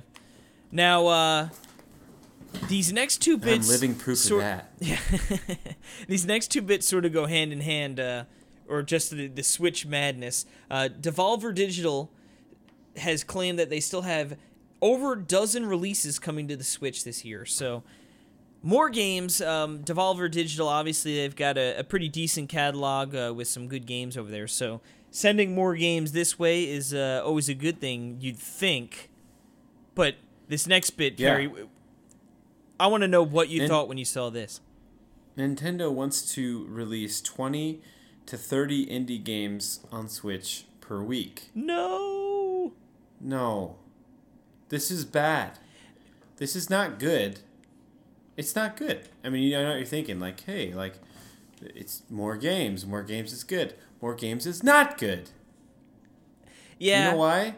Because people only have enough money to spend, and I just uh, it's so hard because you get these game developers that are that are working so hard to get their stuff out, and then it's overcrowded on this crappy UI on the eShop that gets drowned in stuff, and everything's gone by the time and it's just down. It's gone. Back in the days of Snake Pass, it was fine. Yep. Remember the days? See, the early Switch days were great, where we had a chance to play something. But now, no. So, you know, this is not. So they have to change something. So I'm wondering if their online is gonna be uh, when they come up with the Nintendo, the Switch Online. Yeah, I think If they uh, there'll be an upgrade. they do an update to the e, to the eShop. I hope so. I think so. For goodness sake, because Give me the themes, please. there's too many amazing games that are just being overlooked and not and not uh, uh, showcased that need to be. Yeah. I'm just being honest. No, I mean I think You it's know? just the I want to say like it's awesome that the tools to make games have become so much more readily available for you know what I mean like think of how much like think of the PS2, PS1, N64, GameCube era, you know, it's like if you wanted to make a game for those systems, like you had to have a publisher, you had you know all these things. So Oh, it's yeah, yeah. amazing that anyone can make a game. But yeah, the, the problem is that there's just so many of them and and I know. and the thing is too that it's not even just like oh okay like everyone's trying really hard to make a good game and like oh some of these games just like aren't that good you know like but like they tried and it just it's like I could deal with those but it's like the obvious crap games they're just throwing up Yeah. there hoping to sell some you know yeah. and then I mean that's always been a big uh, debate on Steam and, and PS4 and eventually it's going to be with Switch it's already getting to that point where it's just like you need some sort of curation system and and then I know that's so subjective because one good games and bad games? see but that's the thing then it's subjective what's a good game what's a bad game and it's easy I to say like oh but well Nintendo used to do that. yeah though. yeah it's easy to look at a game like that game is a bad game you know but Yeah. it's like oh it's just so many games like you said they flood out and it's tough uh, to find the gems you know but Yeah, I mean, it just has to change. I mean, that's just not. It's just not good for anything. It's too much. First of all, it's too much work on Nintendo's end to be working with all these developers to get nothing out of these sales because no one's going to sell a lot, you know, unless Nintendo is pushing the game, you know, or there's a, some incredible thing is happening. But then and then these these developers that are working super hard to get out games are just gonna get lapsed, and it's just ah, it just sucks, you know. Yeah You know? it's it's it's a really interesting debate because or or topic to discuss because I, like you said it's I think everyone can agree that too many games is an issue, you know. But then it's like, how do you how do you fix it, you know, without like some serious vetting? Because then you also got to think like, if okay, we have a team that vets every eShop game coming in to see if it's worthy of being put on the service, you know. But then that's hiring a Yeah. ton of people to do that, you know. And I guess maybe for Nintendo, they go, you know what? Throw it up on the shop. It doesn't really cost us any money, and if they make any money off of the game, like we'll see some of it, you know. Yeah. So even if I- you know, you, I think- uh, uh, yeah, it's it's interesting. I think. I think the solution is on Nintendo's end, to be honest. I think that they need to do a better job at promoting uh, good indie games. Yeah, I, but I guess it's also how do they find those good indie games? You know, I mean, obviously some of them are, are like have blatantly a staff obvious. of people.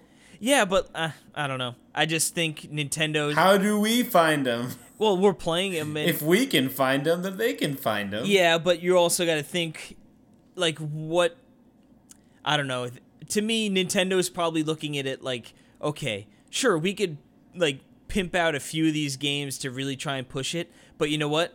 Like we'll pimp out the ones we know are good, like the the indie darlings. You know what I mean? Like, oh hey, check this out. It's on the Switch. Those are sell, and if the other one sells, also great. And if it doesn't, you know what I mean? Like they, they mm-hmm. probably think X amount of dollars are going to be spent on the eShop, you know, if they're looking at figures. Like any given Yeah. week, I'm, I'm making a number up here. $100,000 worth of games are going to be sold. And it's like whether we try and push this game, then it's like we're still probably going to see around the same amount of money whether we push one game or the other. You know, people are going to spend the money somewhere. I, I don't know. It is interesting just because Right. is it on Nintendo to push these smaller unknown games for sales? Because if that game sells well, it's probably coming like people are probably spending money on that game instead of a different game that they probably would have bought anyway. I know, I know, and the, and I've been thinking about this this last week, and really, I, I've thought about it, and I, I think one of the biggest things that can help, and I'm not a communist, I'm the opposite of a communist, but I think that the way that our society is now, or the, that the gaming culture is, and the way that sales and things happen, is that people just don't spend a lot of money on games. They wait for sales, and they just don't spend a lot of money. You know, I mean, that's just because people don't have a lot of money, which is fine. You know, that's just, or they don't have a lot of money to spend. And I just, I was just thinking like, one of the best things could be is actually supporting, you know, good games, and it's kind of up to the players to pay and seek out. You know, so it's it's like a try. It's like a That's tri- our job, Perry. It's a triforce. Yeah, no, I, I You got Nintendo, you got the developer, like the indie developer, and then you have you, and you're all kind of responsible to make sure everything is going good. but you know, but that's sort of like you know that's part of what's good about doing a podcast like this is to be able to say hey guys you know you might not have ever heard of miles and and kilo but it's a really fun game that honestly maybe a lot of people would not know about you know? It- it's one of the and that's why i like those grab like finding those games that maybe not everyone's playing that you find and you're like you know what? This game actually is good. It, it deserves those Yes. views. So that's why i mean i like to on twitter you know like if i'm playing a game i like it's like tweet out at the the developers or whatever you know especially if it's an indie game they'll be able to see it more you know and be like hey really enjoying your game and then maybe some other people see that tweet and they check it out and like you said it sort of perpetuates the the cycle yes, yes. But- so, I, I but from our end, we try to we we try to funnel it, you know, into our group of people, you know. So now it's up to you, the listener, to help. Please make donations. And in, in to your name, if casey you- gibson if you if you donate for only uh, yeah have you ever watched those pbs things Oh, yeah, yeah. like, Yeah. if you give With just- a thousand dollars you'll get this dvd set of downton abbey Yeah, with a thousand dollar pledge, you can be the owner of this exclusive three pin pin set yeah featuring the characters from the Golden Girls. You know, minus Dorothy because that's- nobody that wants a pin of Dorothy. i do I know. Yeah, I, I honestly I, for, I forgot the um the the old lady's name, like the the mom. oh yeah i couldn't, for- I that was you. the name I was gonna go with. So Sophie. So Yeah. anyway, um, but yeah, Nintendo. Too many games. Speaking of games, though, we can go on to Pokemon Quest has been downloaded seven and a half million times between the Switch and smartphones, which uh, it just released recently on. Quite a few downloads, I'd say, um, for a free to play game. I- They didn't say how Yeah. much money they made off those. Um, of course, you know, it's like I downloaded and played a couple hours, you know, but I never spent any money. But yeah, I wonder how uh, how that financially worked out for him. probably really really well Yeah, it's Pokemon. Yep. We have a couple more news items here before we're done. And one is Dead Cells is releasing August 7th. Physically, baby. Yeah. Uh, uh, is that coming out August 7th physically? Uh, I I, think so. thought. I think that's just digital. Uh, let me see. I'm pretty sure that's just digital. Um, and it comes with a 20% pre order discount. Okay, sorry. Uh, so what did um? It's releasing on the seventh regular. Uh, physical is August 21st. So it's actually not too much longer of a wait. Yeah. That's probably what I'll be doing. Yeah, me too. Our friends over at Merge Games Yes. are releasing it, which we interviewed with Yonder at uh, PAX. So Nick Clarkson. yeah, yeah, nice, nice guy, Yes. really nice guy. And Um, speaking of people. nice guys and nice people, yeah, we got one last news item, yes. which is actually really exciting. Yep. Slime, Slime-san. Son. That was nice. Yeah, good In job. unison. Uh, the free DLC, the last. Well, I don't know if it's the last, but I mean, I think it is. Uh, No, I, I believe edition. wasn't Blackbird's Kraken. Blackbird's Kraken. That's I thought that was the second piece of DLC. that's the first. Oh, was it? Yep, and then it's uh, yep, and then this is the Sheeple sequel. Gotcha. Okay. Yeah. I'm, all right. Yeah. I mixed them up. Yeah. No, that's uh. Yeah. Some. I believe there are ten new levels with this, um, and a bunch of yeah upgrades your uh your copy to Super Slime Edition, and Yeah, yeah new icon. Some more slimy change the goodness, as they say. Oh yeah, this and oh, right now it's five ninety nine. That's insane. It's half. Oh off. yeah. Villa Villainy discount. Villainy discount. Yeah, Villainy discount, guys. Go get this right now. If you haven't gotten it already, it's five ninety nine. Yeah. That is a bargain. That's a steal. for how much content that is That that and how much fun that game is. So That is We'll have to do steal. another. Uh, we'll do a challenge on the Sheeple sequel you want to because that Slime you challenge want to get so your butt kicked again? Shut up. well, that's just But, not uh, very nice. yes. Go get Slime-san. And also go pick up Spirit Sphere DX. And what a nice segue into this next interview that we're going to have that's coming up. I, I hear Martino knocking on the door right now.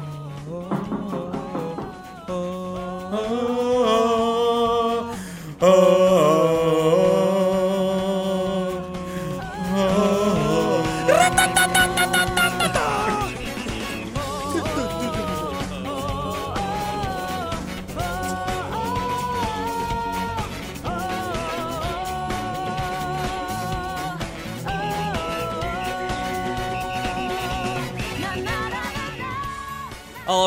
and we are back, and we are honored to be joined by friend of the show and developer at Eendhoorn Games and developer of the recently released Spirit Sphere DX, Martino Wullems.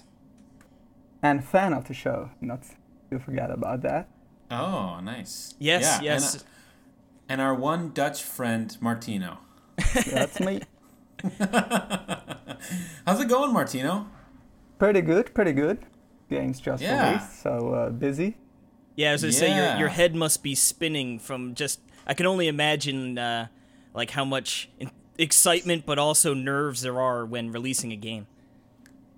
Yeah, it was pretty nerve-wracking, but fortunately I had the guys over at Fabraz doing all the boring PR and marketing and all that stuff, writing emails, so it was pretty smooth sailing for me. Yep, you're just writing the code. Yeah, pretty much. The you know the very exciting work of writing code. Well, it's just it's not just the code. I also do the arts. I, I do everything besides the He's a- boring Yeah. stuff. So A, a one Did you man do- wrecking crew. What about the music? the music is done by a guy in Italy. He's uh he's actually uh, like a performer. He does like uh, live concerts on a Game Boy, and uh, now he wrote music for my game. So that's Oh, pretty cool. Awesome. It Yeah. is cool, man. The music's great. Oh yeah, big time. Yeah. I got okay, so just fair warning to everyone here. We're gonna be gushing about Spirit Sphere, so just letting you know because it's an awesome game. So we played it. But if you've been following the Talking podcast, I mean, ever since it was even uh, announced for the Switch, uh, we were talking about it because um, Fabian from Fabraz teased it on our podcast. That they, they're publishing their first game because they didn't actually publish Slime-san but uh, they are publishing a new game. And then since then, we find out it's Spirit Sphere DX, this wonderful top-down Zelda-like rallying tennis pong game, uh, or air hockey or whatever you want to Yeah, call it. Yeah, air hockey Um, feels like a good a good comparison. Yeah, yeah, yeah, it really mostly is. like It a is. hockey, yeah. yeah. Also squash.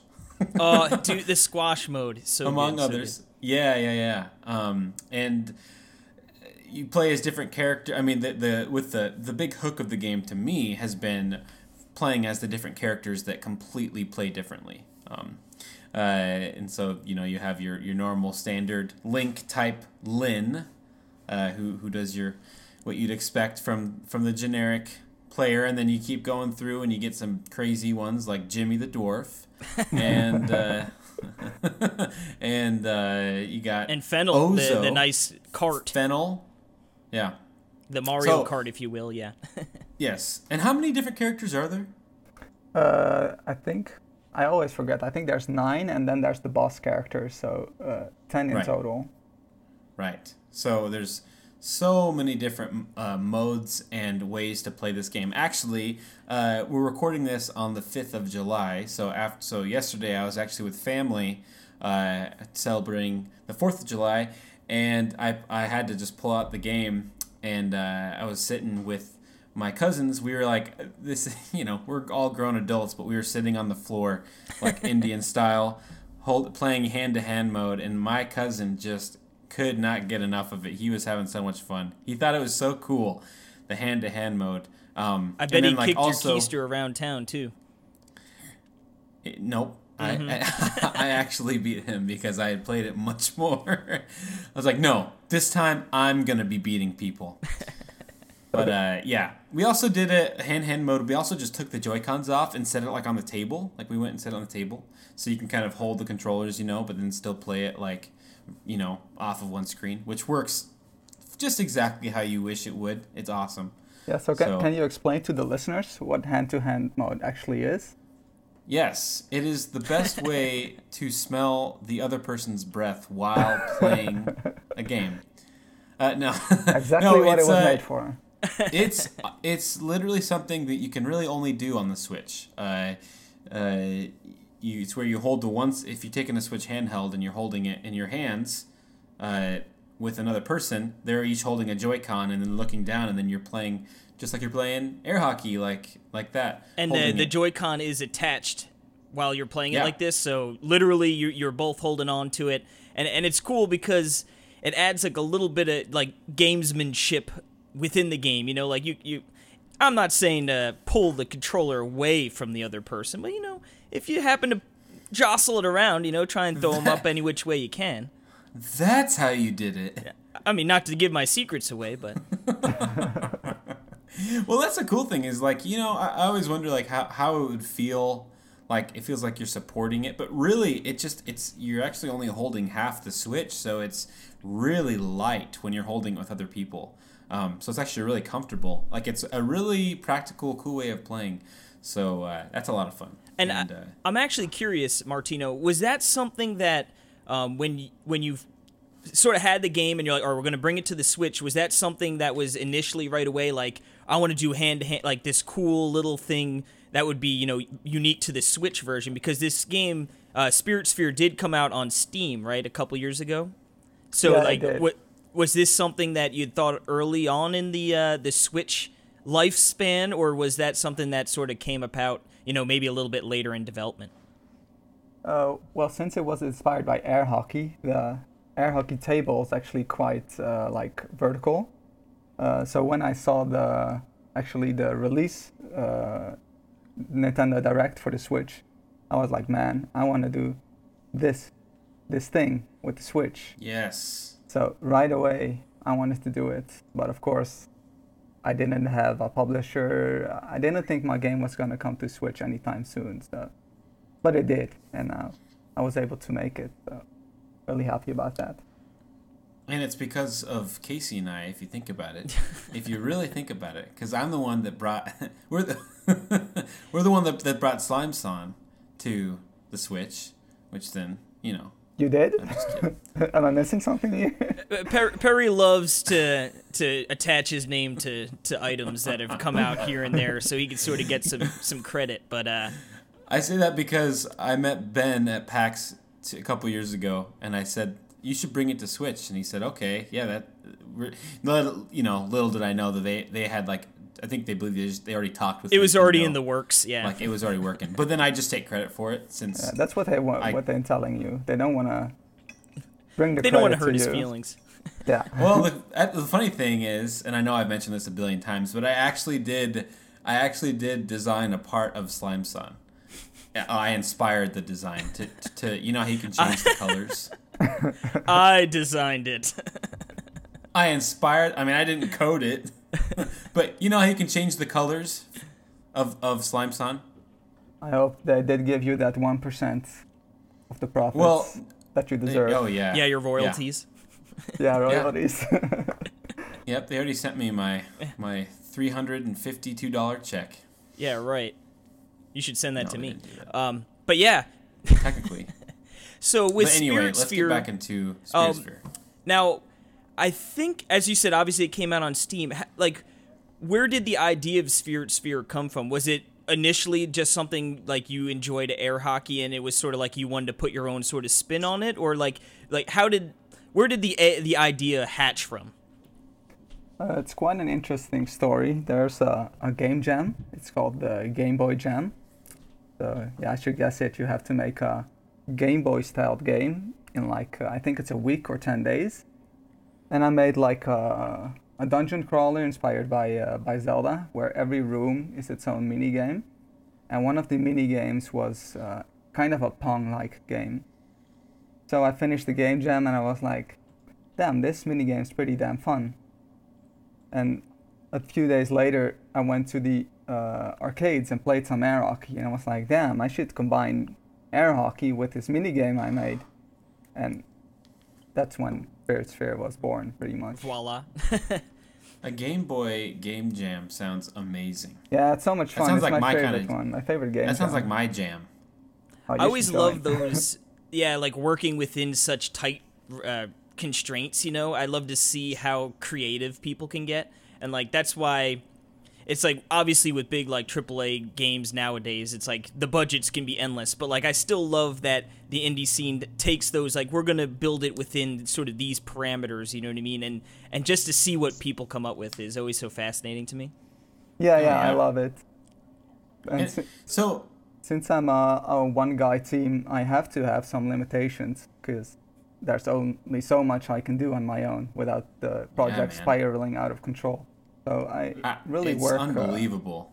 yeah i really work on limitations usually as you can see in spirit sphere yeah Yeah. Um. The, I don't understand how you could work as a one man team. That's amazing. I mean, that's truly like applause. yeah, I 'cause, mean, man, for me, I know that- motivation would be such like a oh, like I need someone yeah. else helping to push me forward with things, you know, most of the time. But uh, but that actually sort of brings me into my next question. Um, how was working with? I know Fabri uh, Fabraz they published it, but like, was it nice to have sort of like some extra eyes to bounce things off of, or or like maybe I don't know how much if they if any how much they helped with actual development of the game and or you know polishing or whatever you want to say it is but was it nice to sort of have like a hey if i'm stuck or if i sort of have this idea like i could sort of bounce it off other people and sort of see their reaction with it Uh, yeah, one, one of the things uh, I really miss when working on my own is just having someone to say, hey, what do you think about this?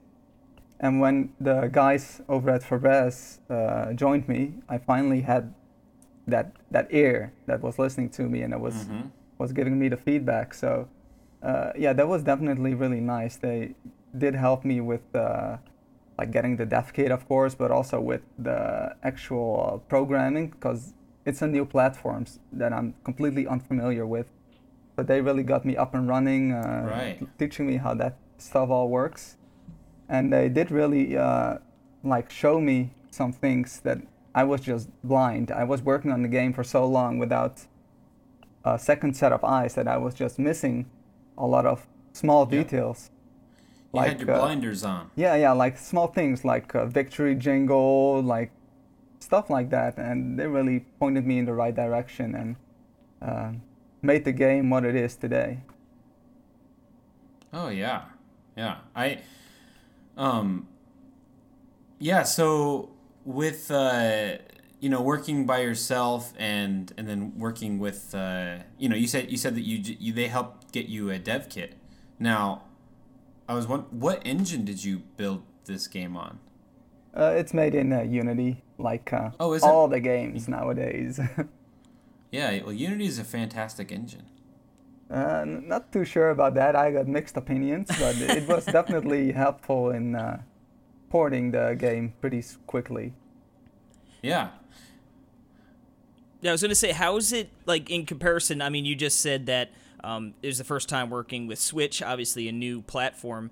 How is that sort of compared to working on Steam? Because I know we've talked to some other developers who have said that it's surprisingly a, a nice. It's not as bad as porting sometimes to other systems. I know with the Wii U was sort of a like difficult to sort of you know work with uh, at times. So did you find? And obviously you said you had help with uh, from Fabraz, sort of having the knowledge of working on the Switch. But did it seem like it was a somewhat seamless transition between the two platforms?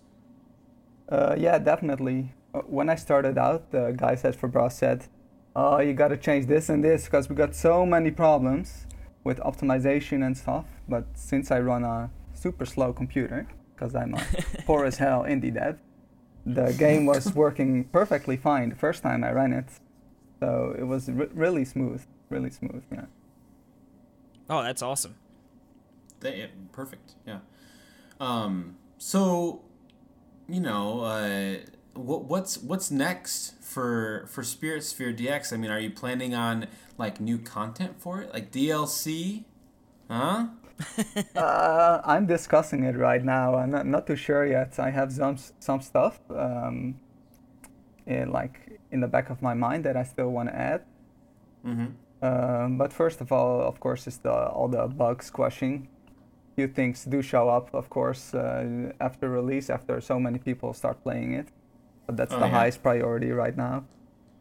But there might be some stuff in the future if the if the game uh, does well enough. Yeah. Absolutely, yeah. And I mean, you know, it, it's kind of the. I'm excited at what you could come up with uh, next with that Switch and doing stuff, and I just, uh, yeah, I absolutely love the game. um, but you know, you talk about Game Boy. I was thinking, uh, I mean, are you so are you seem like you're a big fan of the Game Boy, Yeah, yeah, for sure. right? What what so what are some of your favorite Game Boy games? Uh, I think you can guess uh, Link's Awakening is uh, probably my favorite. Uh, you want to know something? Martino's going to be ashamed of me. I have never played that game. What? Man, Martino's gonna be ashamed of Yeah. you. Um, get off the podcast. Every single listener is going to be ashamed. I, now, I should say heck, I've dude? probably played it at some point, but I've never like actually played it. You know what I mean? Like I've never sat down and, and beat it. Um, I know it's I'm sh- it's shameful, really. Oh wow. yeah, it's it's such a great game. But I It can really see is. it's it's a step back if you play the 3D Zelda ones. So I can imagine it's hard to get into. Y- you you know don't what I the think it is? nostalgia. It's the map. It, I mean, not the map. Excuse me. It's the item switching. You know? Uh, yes. Like, I was that's- gonna say that's the only thing I, I hate is the item switching. You Yeah. get two items, you know, and and it's like I'm sort of holding out for that. Like, and I know it's just probably people hopeful thinking that there might be a remake, but like I'm always like, you know what's gonna happen? I'm gonna finally bite the bullet. Like I'm gonna play this Game Boy game and like deal with like some of the qual like the not so Yeah. great quality of life things, and then all of a sudden they're gonna be like, and coming out in a couple months, a brand new remake, and I'll be like, "Ah, yeah, you, you know what would have been amazing, Martino, is if your original Steam release was like the Game Boy Green, and then like for the DX it was like the, The Game color- Boy Color yeah, the color colors, you know, The, the, because ga- of like Link's Awakening DX. the Game Boy Jam game is uh, the green one. So in some in Oh. some sort it is. Yeah. That's awesome. See, that's you need to have a, a code, a, a an Eendhoorn code, to uh, unlock the Game Boy mode. That's a that's a that's a nice one. I should think about that. Yeah. Yeah. Uh, well, d- don't let him take credit for it, Martino. He's going to be spewing all day about how I'm pretty much the only reason this uh, game exists. yeah. Well, I want to know what other what other Game Boy games do you like, Martino? I mean, like, what is there any? Because I love talking about Game Boy because I I'm kind of a huge fan of Game Boy. I guess it's just uh, the typical big names like uh, Pokemon and uh, Super Mario Land, even though it's probably quite bad if you play it now. I played it so much as a child that I just have Oh, such nice Dude, memories not of that game. oh yeah. See, mine is Super Mario Land Two. Like that is that is like the most nostalgic game of my past is Super Mario Land Two. Uh, So random. and it was it was I know. Well, it's just because that's what like I like my brothers had on the game on the Game Boy. You know, I just that's all I played. Because my my parents never ever bought me a video game ever. So Really? I, I don't even know how. Yeah, not once. My whole life. And uh, not that they like hate video games. They just never. they just did. hate you. Yep. Well, video games are expensive, so I, I Yeah, yeah. That was my bread and Yeah. butter. Came come Christmas time when I was like a child. You know, it was like, oh man, I want to get all those games I've wanted. Yep. God bless and Chris. it's it still is. Yeah, Kind of. Pokemon was always my go-to Game Boy game. Because I remember Oh, so good. my my friend had it, and that was the first time I played a Game Boy, and he had uh, Pokemon Blue, and I remember I was like, I had just fallen in love immediately, you know, and I was like, Mom, I need a Game Boy and Pokemon for Christmas, and she didn't know which she didn't know which Pokemon to get, the blue or red, so she got me both. So I was like, oh, I was in Pokemon heaven that year. Oh my goodness! So like you you like you'd play to one area and then you'd save and quit and then put in the other game. and play Replay. the same yeah. area. I'm gonna know how to tackle the crap out of this area now. oh my god, an. Oddish! What'd you say, Martino? Par- You are crying inside right now. Uh. Man, I didn't even get one from my parents, and he got two. Well, Couldn't he send no, me one? I, I Yeah. no, I just played the ones that my brother because I'm the youngest brother and they had money and they bought games, so I just played theirs. They should have just not let you play. They wanted to be big old jerk bags. They probably did. I just snuck it from them. Uh, but uh, But uh, yeah, doubling Yeah. back to Spirit Sphere here for a second. Um, I'm curious how long the like that development took from I guess from the initial uh, the initial idea of like okay we we did the game jam. I think this is a good idea.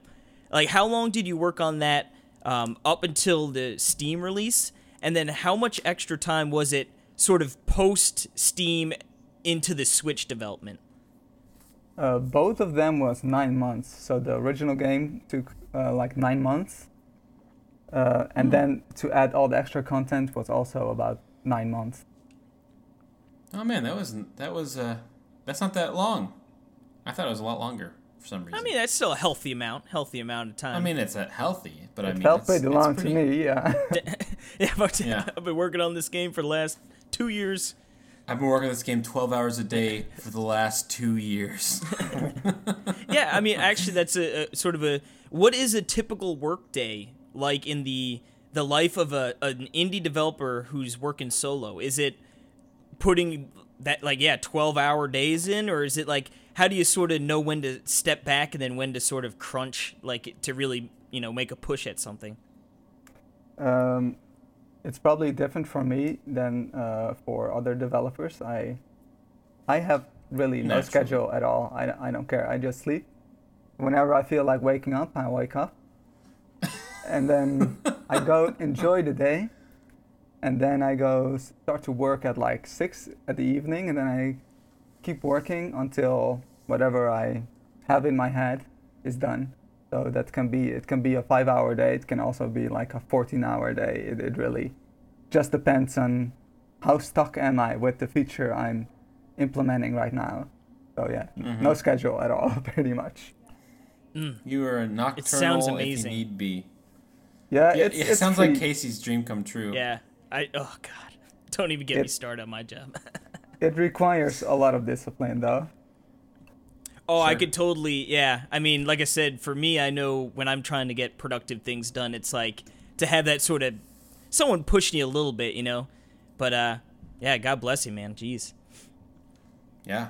I, I, I just like uh, what Casey said before, like the the inspiration, but like just feeling it from day to day. Like there had to be so many days because just from when I'm working on projects of my own, like where it's just like, man, I have no oomph in my step today to do anything, and so uh, yeah. But you gotta be gotta be diligent. I can't even imagine. I can't even think about how many games, how many games that are out there that people have started that they haven't finished because it's so much. Oh, you, you don't want to know. 90 like 99% of all projects don't finish. It's like the biggest problem uh, like specifically to programmers, they just cannot finish stuff because when you're a programmer, you're pretty much a god. You can make anything you want.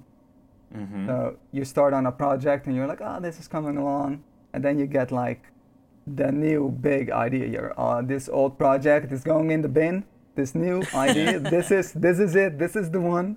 yeah. And then two weeks later, starts all over again. Uh, I mean, yeah. did anything like that happen with Spirit Sphere, or I mean, did, is it kind of just like a like a realization of your initial concept? Yeah, for Spirit Sphere, I, I really just uh, had a feeling this is a, this is a good one. I need to hold on to this one. Yeah. Yeah, I just what if Nintendo Nintendo comes out with with with their own Spirit Sphere game? What in the world? well, it's Like a good mean thing Mario you beat him to the market. No, I no, I mean like with Zelda, like with like different, like it plays almost like you know, like it plays exactly the same, but it has a bunch of Zelda characters. I would That love would it. Would be insane. It'd be amazing. Yeah. Or they come to you, Martino. We want to make your game a real Zelda game. Man, that, nope. Yeah, yeah. Get out of here, that Nintendo. More than a dream come true. That would be great. Yeah, that'd be amazing. But I that is so much fun. I mean, it, you know, because as you start playing the game, like it's all like I start playing this game, it's like you know why hasn't this been done before? Like I can't believe that they didn't do this on the Game Boy. Like to be honest, like like especially if you get all those like Kirby spin-off games on the Game Boy, like I could totally see them. I could totally have seen this game as a Zelda spin-off game sports type thing on the on the Game Boy, and, and it would have been amazing. But I can't believe they didn't do it. You know, it, but it works so well. Yeah, usually they just pick Mario for those type of games. It's too bad uh, Zelda doesn't get the the sports Yeah. love, or The- or Metroid, or any other series for that matter. I say with Yeah, I Zelda, mean- there's so many characters too. I mean, like think of Hyrule Warriors. How many just unique characters there are in that world that could Oh, yeah. easily be put into like. Oh my goodness, Tingle! I'm surprised Tingle they don't just yeah. Mario. They.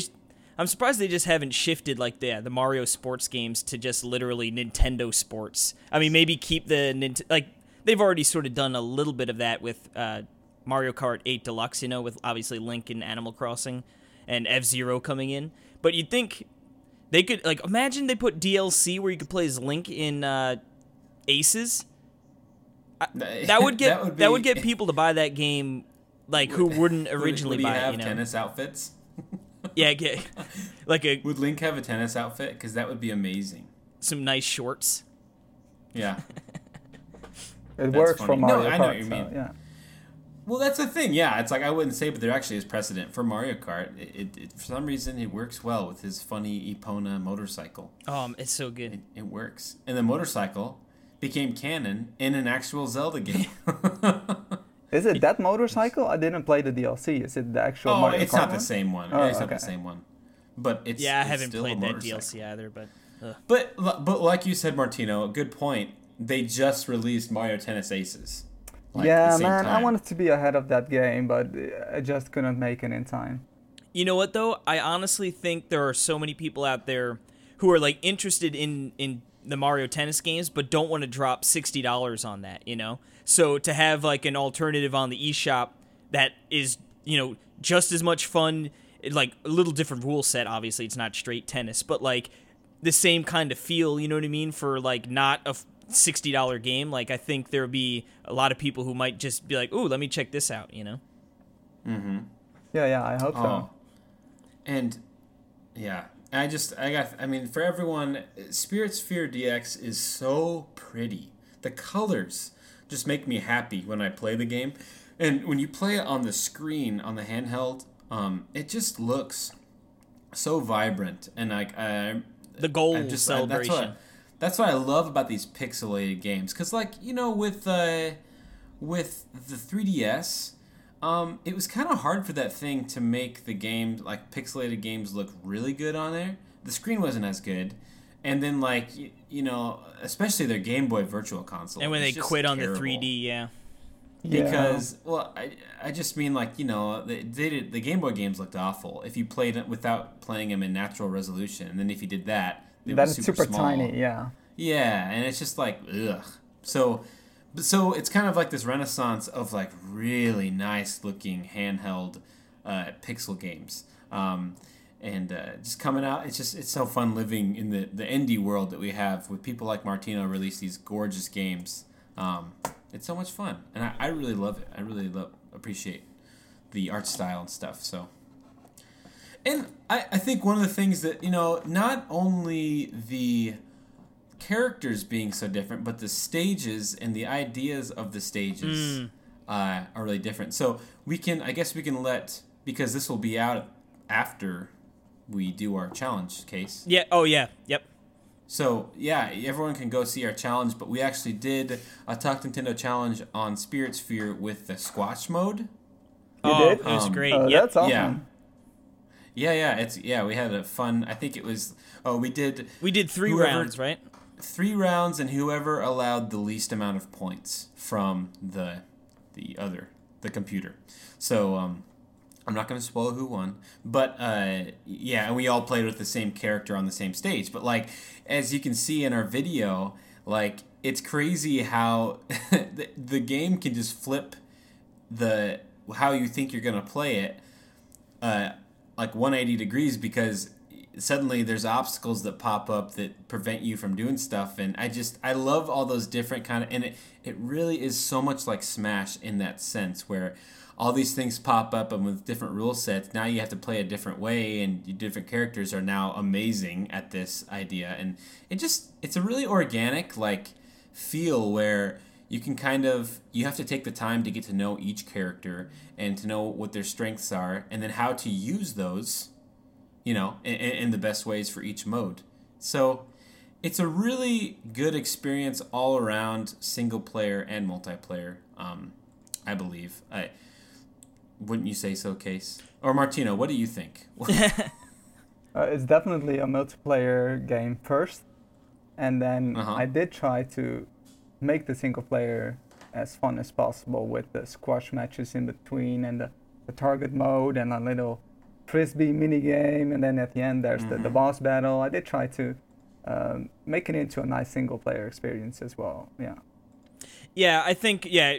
Obviously, like you said, it, it's definitely multiplayer is where it shines the most. But you could totally get in there single player and still have fun. Um, like you said, the it varies up the the matches nicely. And what's like the coolest thing with Spirit Sphere is just how different uh, each character plays. I know we might have mentioned that a little bit before, but just they really do play so drastically different from one character to the next, and like no two characters are like, oh well, that one just plays a tiny bit different. They really do all play significantly different and it's nice so then you can go back and play that single player mode with all the different characters and it's going to feel different you know and, and be a totally different experience and then like you said i, I got to play um, some not hand to hand but we just played some local co-op with my sister and um, she absolutely loved that game and she was like I was like, I don't know. She's not a huge video gamer. Like I, she plays them, but uh, but yeah, she was like,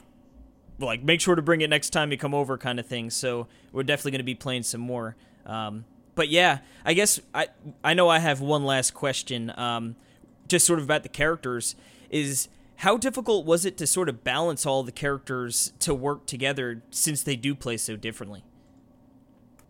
Yeah, that's the that was probably the hardest thing about the game, balancing the characters. Um, I didn't even think about that. Yeah. especially since I'm on my own, so I don't have anyone to playtest with uh, regularly. so you, That's actually amazing that you did that. yeah, that I ne- next it. time I'm not gonna make a multiplayer focused game anymore. But I usually just brought the game to uh, local uh, game developer meetups, and uh, we played a bunch there. And um, they're more like uh, into game design than your average player, so they gave me some nice feedback, and that's how I sort of balanced out the characters. Oh, cool. Good. Awesome. That's cool. Well, Martino, thank you so much for for coming onto the podcast talking about Spirit Sphere. Uh, it's so much fun talking to you, and thank you for staying up to the late hours of the night. I'm a night owl, so Well, just it's norm- funny. normal day for me. before when you're like, yeah, I usually start working around six. I was like, oh, so it, this is part of like his workday, but I, yeah, I wasn't uh, accounting for the drastic time change. Yeah, right. Yep. Oh, Casey. But uh, yeah. So w- definitely, I want to have you on. I know that as a game developer, I mean, do you play? I assume you play other video games. I- it might be kind of hard to. I but- play almost exclusively Nintendo games. My man. yeah, I play that's a a- lot of them. Yep. And you listen to the Talk Nintendo podcast, so that makes sense. Yep. Yeah. Um, but uh, what I was trying to get to is we need to have you on again, and we can just casually chat about stuff you play, and we can talk about things. Yeah, for sure. Sounds fun. Yeah, yeah, ab- absolutely. So we'll get that set up. But uh, thank you again for coming on, uh, and everyone, make sure to go download Spirit Sphere DX. Yes, sir. Right now on the Switch. I guarantee you, you will have tons of fun with it, especially if you have uh, some people to play it with locally. Um, it is a lot of fun. It's so easy to pick up and play. Um, I believe it's is the launch is the launch price ten dollars or is that the I think it's ten dollars. Yeah, I'm from Europe, so I know it's ten euros, but I think it's ten dollars as well. Yeah. well? uh, Is there like a special going on right now? Uh, there Or was was, there uh, before before it was launched. There was a pre-order bonus. Okay. Well, it's around ten dollars no matter what. So uh, help support our amazing indie people like Martino and uh, get their things so that they can continue to put out amazing content like Spirit Sphere DX. Yes, absolutely. All right. Well, on that note, Martino, it's been fun. Yeah, thanks for having me, and uh, until next time. Yes. Thank- Absolutely. well, before you go, why don't you tell the fine people where they can find you? Obviously, definitely check out Spirit Sphere DX on the eShop, but Twitter, anything that you, if the people want to find you, Martino, where do they look? Um, I'm typically uh, active on Twitter at uh, Eendhoorn, Eendhoorn Games. Uh, might have to look that up in the in the description because Uh, it's uh, yeah. Yeah, Dutch, put- so it's kind of weird. I'll put a link in uh, the description to your Twitter there. Yeah, that's pretty much it. Twitter, mostly on Twitter. Yeah. Awesome. Perfect. Very nice. All right. Thank you, Martino. Thanks for having me. Yep. See you later. Alrighty, and we're gonna take a quick little breather, and then uh, we'll come back and close out the show.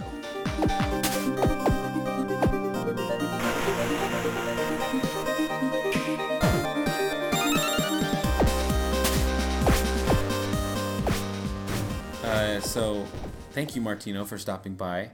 And, Good old uh, Giving Martino. us, giving us the lowdown on Spirit Sphere DX, on developing and whatnot. And uh, we hope the best for you.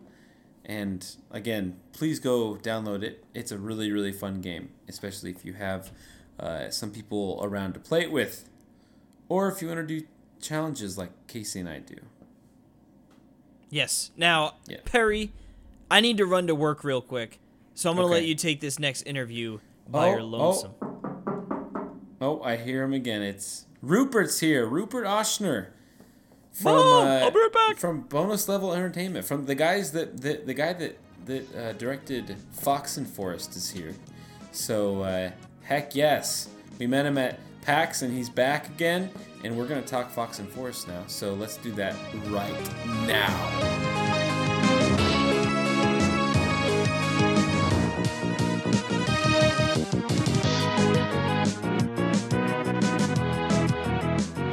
All right, we are back here. It's just me. Casey isn't here. He's being a big gym bot, but he's not here. Uh, but uh, we are here with Rupert. Is it Ochsner? Yes, correctly. Rupert Ochsner of Bonus Level Entertainment. Uh, this uh, wonderful developer from Germany. Um, he is the game director for Fox and Forests. Exactly, our 16 bit dream that finally came true. A 16-bit dream that finally came true. I, that's exactly how I would put it as well. Yes. So, so why don't we talk Rupert, why don't you give the pitch for, for Fox and Forest? Okay, Fox and Forest, it's a 2D action platformer with RPG and puzzle elements. And the key feature is that the main hero, Rick the Fox, he has a magic melee crossbow that can be used for long uh, range and close-up attacks, but it can also be used for switching seasons. So that's the core feature because in every level you've got two predefined seasons and you can switch between them. So for example, there's a level where you can't cross the water because it's spring. And then by the press of a button on the fly, you can switch to winter, the water freezes, and Rick can cross over the water. It's wonderful and it works seamlessly, but with the press of a button. With, Exactly. with, with the press of a button and a wonderful animation of season changing. um, yeah, so this came out a, f- m- a month ago. How long has this been out? Uh, it came out on May 17th on uh, yeah PlayStation 4, Xbox One, PC, and of course the Nintendo Switch. Oh yeah. So so this was was it all released all at the same time? Uh, the Xbox One version was delayed by two weeks, Oh okay. That's okay. and it was But- not my fault. well, but you you took care of it. You fired the person that it was their fault. no, so. of course not. Yeah. no, just kidding. Uh, yeah. So, so where did this project begin? I mean, like, you know, I, I mean, have you? How many games have you done? Is this your first game? Is this? Yeah, this is the first game. Uh, I, I founded Bonus Level Entertainment uh, two years ago together with my ex-boss, with the boss uh, of the company I worked for um, 10 years ago, Independent Art Software. And we founded Bonus Level Entertainment, uh, but I've been uh, working in the games industry for over 10 years. So, uh, oh, yeah, I- my I'm last job- curious. What, have you been doing? So my first job was at Independent Art Software, the company that is the, the co-developer of Fox and Forest. And there I've been doing 3D animation and level design. Then Hmm. I went to a film company for one and a half years, and I was doing biz dev for their for their games because they have a lot of uh, licenses, and I was like, uh, yeah, uh, dealing out those licenses, and we also made a game uh, for a TV series. And then oh wow. yeah, that was it wasn't the biggest success, but it was fun, and it was also you know cool to see like the film industry and have a different look at the at the um, games industry as well. With from their eyes, Absolutely. Yeah. explaining everyone that games are not just about killing people. and and there's a really funny story. You know, I, I have this. I mean, they were really cool. Those people at this company, Beta Film, they were very nice to me.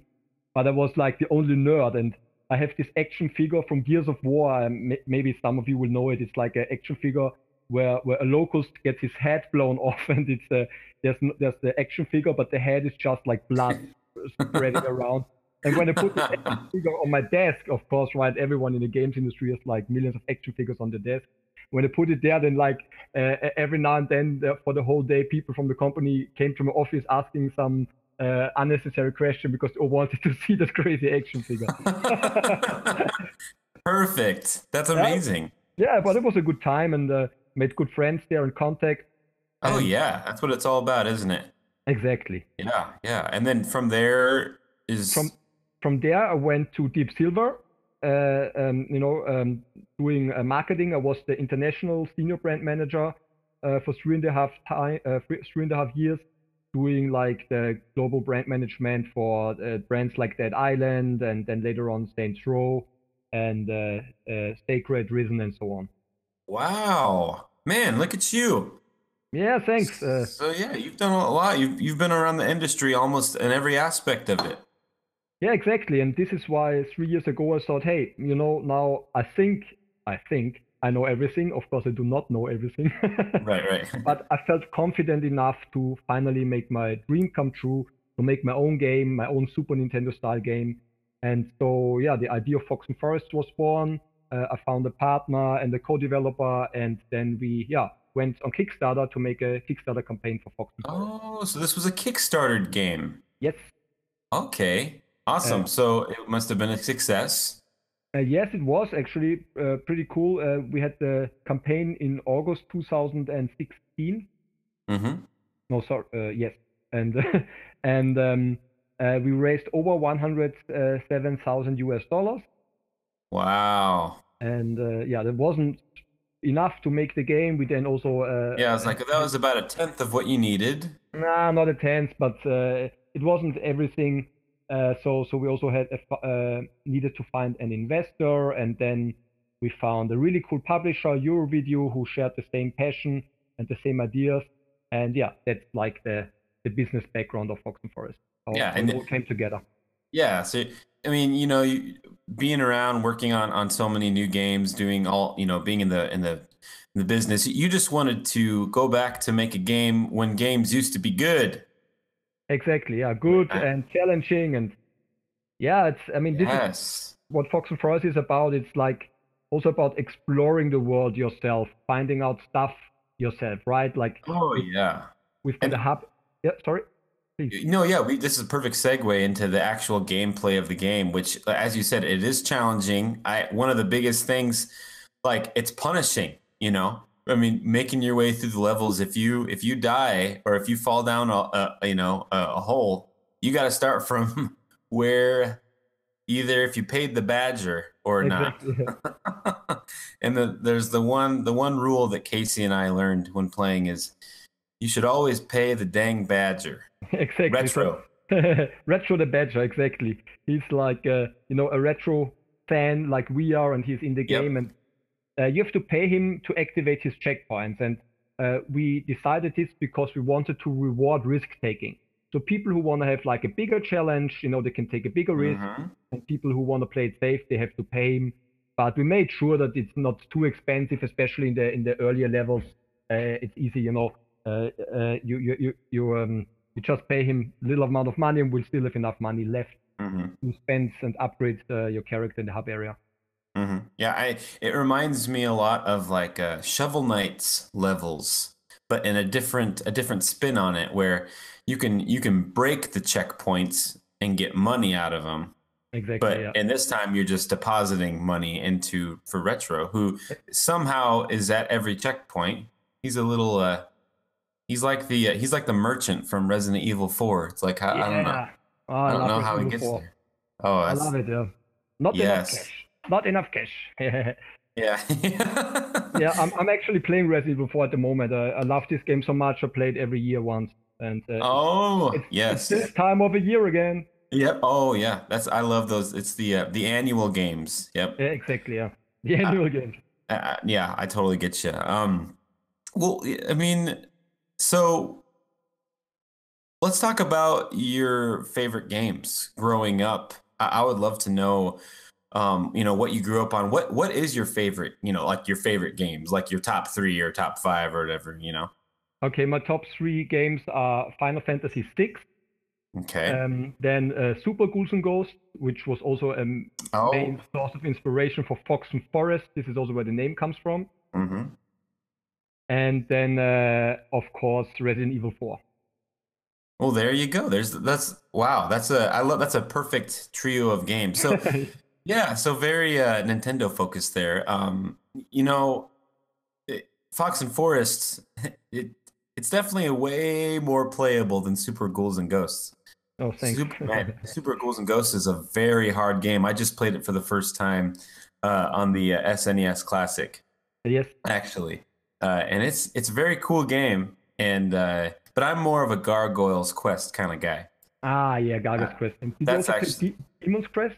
Oh yeah, yeah, yeah. I is so good. It's totally Oh, yeah. underrated. Uh, it's such a cool game. yes, yes, and it's so pretty. Oh my goodness, that game is just those Capcom games. I wish they would make some more of those. Uh, I, I just played through that that trilogy um, last year, and it was it was amazing. I I loved every the those Game Boy games are really cool, and then the and the SNES game. Um, and and uh, you know, like because you mentioned Capcom, this is exactly the style we were going for for Fox and Forest, and it wasn't. It was a hard task to actually understand and find the right style. But our graphic artists they made a really good job, and this is what uh, we went for for the Capcom Super Nintendo games. I mean, that is the absolute number one thing that anyone is going to be impressed by with this game at at first glance. It is the jaw-dropping, colorful visuals that just are just every just everywhere throughout the game, from the the map of the game to the the what's the tree called? The Season tree. the season tree. Right. How could I forget that? Yeah. The season tree. It's not I mean, the it's, tree, it's the season tree. yeah, yeah, there you go. Uh, Casey said that like on our podcast before when we talked about it, that, like that's like one of the most beautiful things he's ever seen in a video game. So, uh, I, I mean, it, it really the game is absolutely gorgeous, and the gameplay mixed together. I mean, you can. It's funny how you mentioned your your three favorite games, and I think that there's a little of those games in in in all of them in this game. I mean, the the difficulty is is really challenging and hard, and it's it's also an interesting setup for a game. Um, how there's it's kind of plays a little like a it's like a level based Metroidvania almost because of the uh, going back into the levels to collect things that you can now access because you have new upgrades for yourself. Exactly. And- This is what we what we what was our vision. Uh, as you said, a, a level-based Metroidvania style of game. You know, with an overview map, and we also have this hub area. And uh, already after you've beaten the first level, right, you can go into Mhm. the hub area and already buy a super cool upgrade, the double jump spin attack. So when you have when you are going back into level number one, once you bought this double jump spin attack, it will already be way easier, right? because Mhm. you can do this cool spin attack when double jumping. And this was our philosophy, right? That yes, Yes. there is some backtracking because we think it's interesting to, you know, when there are secrets and super secrets to find out and when you when you have to find your own way, but because you're constantly upgrading either by buying stuff or by being rewarded better shots after beating the boss uh, bosses of the game, uh, you know, going back to older level is a lot of fun. And uh, when you, when you the first level is challenging when you play it for the first time, but when you go back to it like a couple of levels later, it's gonna be a piece of cake. You know, you've got your spread shot, you've got the double jump spin attack, and then you can just, you know, slice through the enemies and just concentrate Oh. on finding where the magic seeds are hidden. It's so empowering, and like, and it's, it's like you said, like when you first start the game, it's like almost the first level is the hardest. I mean, it, I mean, it's it's it's a tough challenge, and you make your way through, and you're like, man, this game's actually pretty freaking hard. And then you do you you collect your gold, and then you start unlocking these new. I was like, oh, now I can do this. You know, no, okay, now I can attack when I double jump, and and now I can do this, and and then it's like, okay, and and it's it's this really good uh, you know ups and downs of of skill where where you feel like you're in control and and then you finally like okay i'm a boss at this game now and now i can i can own everything here. And uh it's a wonderful feeling and to be honest rupert that was there's always a point you know when games are really special to me there's a point where it clicks and i go oh i really love this. And you know that feeling i don't know if you get that feeling when playing games but it's like Yeah. th- there's a moment and the moment was when i uh when i unlocked the uh one of the moves uh and i used it in the game and it's like oh now i can do this this is amazing you know uh so it it's it, you succeeded in in your vision is what i'm trying to say I'm I'm I'm very very happy that you say this. It means a lot to me because you know uh, this is like people who are willing to dig into the game and who are like core gamers.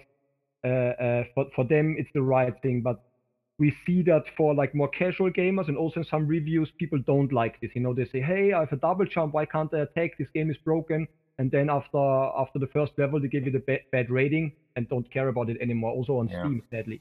But you know, if you're smart enough to, uh, you know, go to the hub area and buy a new buy the new um, uh, attack, then you know you're, you're it's really rewarding. And and it's the feeling I had when I was importing the Super Famicom with my brother when I was like 13 years old, right? yes Uh, uh, you know, the games were Japanese and uh, uh, I couldn't read the description or anything. And uh, uh, of course, obviously, Super Ghosts and Ghosts was one of our first games we had together with F Zero and, and Mario 4. And and you know, we couldn't read any text in Mario 4, for example. And then when you find out stuff yourself, it's so rewarding, it's so cool. And this is the feeling that uh, that we wanted to, you know, that we Yes. wanted to go for with Fox and Forest. I love how you call Mario World Mario 4. That's you're the first person in the world I've ever heard it called Mario 4. That's Oh, amazing. Uh, but it says it on the package on. I know, I know. No, I know. It's great. I just I never hear it say Mario 4. That's awesome. Um uh, yes, I mean, going back to what you're saying, I I mean, you have to, I mean, you of course know the generation we're living in, people need hand holding, people need pe- people like well they don't need it but they think they they want it. They they don't want to stop and work for something to appreciate, you know, what they've worked at, um, which is, uh, I think, what makes the best games. Um, uh, that's it's all you know. It's all about the valleys and the hills. You know, I think it, just in game design in general, there has to be boring parts. I mean, quote unquote, boring parts or difficult parts that that you need to work past. And then once you get through it makes you appreciate the good stuff. And it's really a complete design philosophy to to really pull everything together so that you can have this you know it, this dynamic range of emotions while you're playing so that you're not it's not just a straight just you know a straight road. It's a curvy road. It's a it's an interesting road you know? Yes. and i i think that and that's what i got with fox and forest so um it's a really cool game i i uh before we stop talking about the game i i want to know how was your experience directing it i mean was this so this was your first direction right Uh, yes, it was the first game as game director, and I uh, mean, yeah, like what, what are your like what are some interesting things that like you you noticed as a director? What what are the things you didn't expect that happened? Uh, well, okay, so uh, after I quit my job at Deep Silver, I took myself a half a year off uh, and just sat down and prepared an over 100 pages document, uh, which was a game design overview document with like you know uh, uh, all the things you need for for designing a game, with like second to second, minute to minute, hour to hour gameplay mechanics. And uh, this document also included like marketing stuff with like target audience and and and um, competitors and so Did on. you say you wrote it? Yes, yes. Okay, okay, gotcha. And it- Cool. I- and it really took me a long time, and I'm glad I took the time, right? Because so I had a clear vision from the beginning on, and then Mhm. thankfully I found the perfect team, the the cool people from Independent Art Software that shared this vision and that uh, you know, uh, uh, you know, went with me down the road to to finish it. And I have to say, Fox and Forest turned out like 80, 90% exactly how the documentation was like two years uh, ago. Amazing. Congratulations because that is one of the hardest things in game development is is you know as developing is to just trying to uh trying to nail down that initial goal instead of being sidetracked with so many other ideas and possibilities and then just ending up not getting the project done.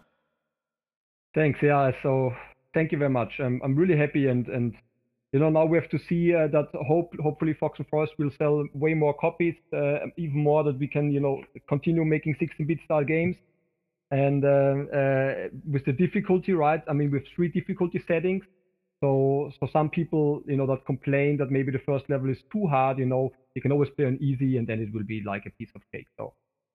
Right, right, right. I And- just hope that this that this difficulty and also this, you know, uh, forcing people to like really dig into the game and, and really spend time with the game uh, would pay off at the end because it's you know it's again it looks like a very light-hearted game, colorful, pixel, pixely, but it is a deep experience and that's exactly what we wanted. Right. And it absolutely. So everyone needs to uh, I mean if you haven't already, which if they're listening to this podcast, you better have checked out Fox and Forest. But um I what I'm going to say next is going to sound like the most nerdy Nintendo fanboy thing. But it, I got to thinking about it and it just made too much sense. And I was thinking Fox and Four, I could see you walking up. Okay, imagine you're showing this at at it's, I don't know, Bit Summit in Japan, and uh, uh, Miyamoto walks up. Sure, why not? Miyamoto walks up and he goes, "Hey, that's a fox, like Star Fox." Yes. And then he and then he goes, "You should make this a Star Fox game," because I was thinking, how cool would it be to have a side-scrolling Star Fox Adventures game? And then you play, and then you can have the different characters and stuff. It could play just like Fox and Forest, and like you even I mean, slight spoilers here for people, but you even have like the the the shoot 'em up level, you know. Yes, yes, exactly. But I mean, like you could do like a whole. Imagine that in an Arwing, like set up. I mean, it would be so cool. Like I was just Yeah. thinking about. It, I'm like, because because they never made they never made a like you know a side scrolling Star Fox yeah, game. I'd love, I'd love to do that. I mean, we would definitely be the perfect company for that, right? yes, I know. It's like it's almost like a shame that like I wish that Nintendo. I mean that that Miyamoto would have uh, uh, would have. I mean, I don't really wish this. Uh, maybe in some way, but that he would have come into the, your your studio and t- and turned the or what do you flip the flip the table? What do they say? Flip the tea tables or whatever they say. and he's like, you know, yeah, it's just kind of like the uh, the dinosaur planet uh, with uh, with uh, Star Fox Adventures for the GameCube. I love the Star Fox Adventures game. was so good by Rare. yeah. The last good game by Rare. Oh, yeah. I uh, I, I would I would uh I would probably agree with that. Um, you know, the thing with me, I'm not I'm not, and this isn't to put down the down. I'm just not. I've never been a big rare guy. I mean, outside of Donkey Kong Country and like GoldenEye, I never played the other games. It's not that I didn't like them. I just never Okay. played them growing up. Like I've never played Banjo Kazooie. okay, yeah, fair enough. It's I mean, so I, uh, but, and then so and honestly, going back to rare games without that nostalgic, like real nostalgic factor, outside of Donkey Kong. I mean, Donkey Kong is one of my favorite games of all time, Donkey Kong Country. But uh, going back, it it doesn't. I just I can't get into them as much as. But anyway, Yeah, it, it, it, it's this, this, it was the first generation of 3D games with the PlayStation 1 and uh, yep.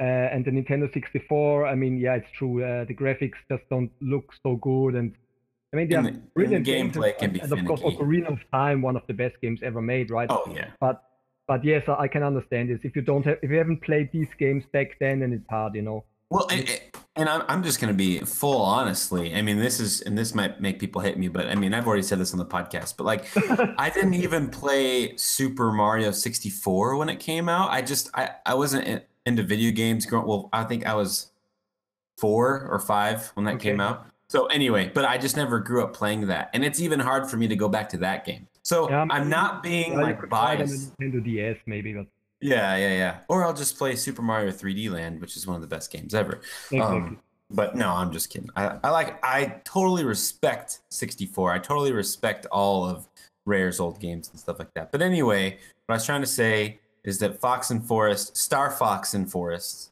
would be a really cool and awesome game. thanks I, couldn't you totally see it? I- yeah, of, course, totally. I think it would would, would be really cool. yeah, yeah, yeah. And Um, uh, as you said, we have to shoot them up stages as well, right? Because uh, uh, Yes. I think the Super Nintendo, that's amazing, was such a good console also for shoot 'em up. Even so, the Super Nintendo had the CPU problems. Like developers at that time managed to go around it, and there are so many cool shoot 'em ups on the Super Nintendo, and they have also aged really well. So you can play them today, and they are as much fun like best shoot 'em ups ever, like Yes. Axelay, R-Type 3, Parodius, Super Aleste. They are uh, they are so so good, and Yes. uh, uh, I love these games. And so I thought, hey, come on, it's my first 16-bit game, and I really want to do like a shoot 'em up uh, section there as well. I love the fire shoot 'em up level. Oh, it is so fun and so cool. And That's it, nice. Yeah. yeah, oh yeah, I and so good. Now I that's the thing. I mean, they're the good SNES games are just timeless. I mean, they're it's just a timeless system. You know, I mean, it's just like that's it is the peak. You know, so I love that Fox and Forest really went for that, and that's why I dig it so much because I dig pixel art because of that, um, because of the timelessness, and because it just looks so tight and nice. And if people love that, they need to check out Fox and Forests um, because it's a wonderful game. And um, yes, Rupert, I want to thank you so much for coming on to the Talk Nintendo podcast. Thank you so much. It was great talking to you. And uh, yeah, thank you so much for your passion about Fox and Forest. It's really cool. Oh yes, I love this game. Casey and I love this game. We, uh, I mean, this was definitely one of our favorite games when we met you at PAX. Um, really left an impression uh, with us, and uh, you know, it's just it's so much fun to see. It's so good to to meet the developer, to know that, you know, just to get to know people and and to to see their passions and stuff. I'm so happy that you got to actually live the dream and and and release a product like you know like product of of your dreams. So now you just need to put it on an SNES cart. And Yeah. That would be fun. uh, actually, have you done that? Like just for fun? Like just you should print off a little label and put it on an SNES. Uh, uh, no, we we haven't done it for fun. You uh, haven't done that? I can't believe no, that. Yeah, I mean, we we, we, have a, we did a mock-up at least. Uh, so. Uh, Oh man, I might just have to do that and send it to you then. yeah, it would be awesome. Yeah, it would be so cool. Could yeah, thanks? Carrie. That would be uh, coolest thing ever. Yeah, yeah, yeah, yeah. Absolutely. Uh, uh, but, but it would like take over 100 uh, of the biggest uh, Super Nintendo cartridges at that time to fit Fox and Forest on. Right, right. So, so, so yeah. we, we stick to all the limitations of the Super Nintendo, but obviously uh, the, the file size is the only problem. yeah. Oh, you just need a, an SNES. You just get one that like literally is like ten times as like imagine an SNES cart that's like ten times as tall. You can just put it in there. but yes, uh, yeah, awesome. Well, thank you so much, Rupert. It's been so much fun uh, talking to you and talk about Fox and Forest. It is available now on the Switch. Uh, how much is Fox and Forest? Uh, 1999. Nineteen ninety nine. It's you know how much SNES games were when they came out. Yeah, of course, uh, the SNES games were like a like for me that im- I had to import the games from Japan, right, or the US. They were sometimes uh, 100 euros per cartridge. One hundred euros. Yeah, and, and, and if you bought the regular versions in the stores for the PAL, you know, but PAL was mm, uh, 19.7% slower. They were between 50 and 60 euros. oh man, what is the deal with PAL? Jeez, I I, Oh, I I have no feel idea, so man. bad for you Europeans. I can't believe you have to go through that. Uh, don't feel bad for me. I imported all consoles, the Super Nintendo, then the Nintendo 64, etc. Yep. Well, you had to, but I still feel bad because now you have to pay all that extra stuff. But eh, I don't feel bad for you. Look at you. You you made a Super Nintendo game, so you, you're, you're fine. uh, but okay, yeah. So 1999 on the Switch. Buy it on the Switch because that's obviously the best platform. It's a Nintendo platform, Yes, please and, support and you us. can And, play it. yes, please, and, and please support us, or, or like if you like it, tell your friends about it because we really want to continue making cool 16-bit games. And I have got a super crazy, amazing idea, and it just has to be uh, come real one day. So Yes, and and yeah. I mean, obviously, Super Fox and Forest has to come out. And Uh, Super Fox and Forest, exactly. Eh, or uh, or uh, Rick's Quest. No, Retro's Quest. Retroquest, yeah, Quest. and it can play. It can play like Gargoyle's Quest. yeah. Ooh, gargoyles. Hmm. Maybe you've uh, you've already found the point here. I I don't know. I have a. We're I, not gonna I, spoil much. I have the What talent to, to, to uh, do this with, with game development. No, yeah.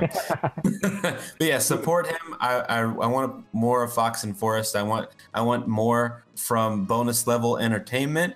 And uh, yes, uh, we will end it there because we could keep talking on and on and on. But All right, uh, thanks, Rupert Perry. has to get back to work. Absolutely. Thanks so uh, everyone, and thanks everyone for listening. yes, absolutely. See you later. Bye. Later.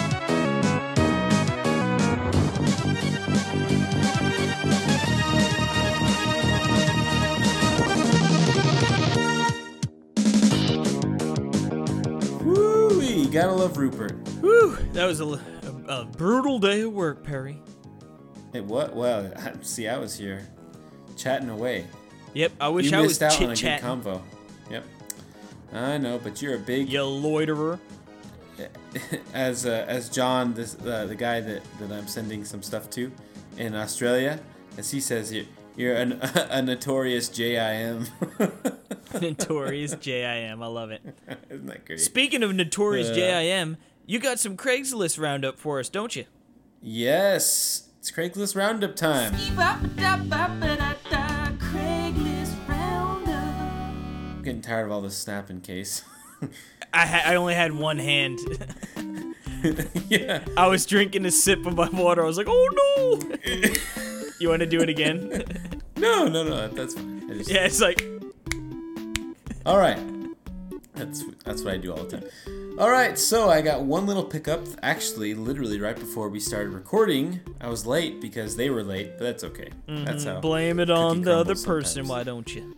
Uh, I have the text to prove it. They even offered me less money uh, because Less? I had to wait a little bit, or they offered. they Oh, offered to oh to pay sell less. it for like, and you didn't Yeah. say yes. I didn't have the change to do that. Anyway, let me say. So, I bought. You know the you know the movie We Bought a Zoo. Wait, what? You know. you know the movie We Bought a Zoo. No. You've never heard of that movie? no. All right. Well, I was gonna say I bought a Wii U, Ah, I see what you the did joke. there. but uh, yeah, I bought a Wii U. What in the heck? A Wii U? You feeling all right, dude? Yeah. I just I was playing Star Fox Zero, and I just thought, let's get another one of these. I need all the Wii U's. yeah, and uh, actually, yeah. So uh, I got it for eighty dollars, and it's a white one, which I'm so happy because I have the black one, you know. It's so white one- funny. We we were chatting a little bit before, and we said, "Wait a second, and just laughing at like what a horrible deal it was to buy that white Wii U. that basic. Yeah, it looked cool though, but yes, it was it was a bad deal. See, I don't, sure. I don't know. The the white just doesn't look that good to me. Oh, I love the white.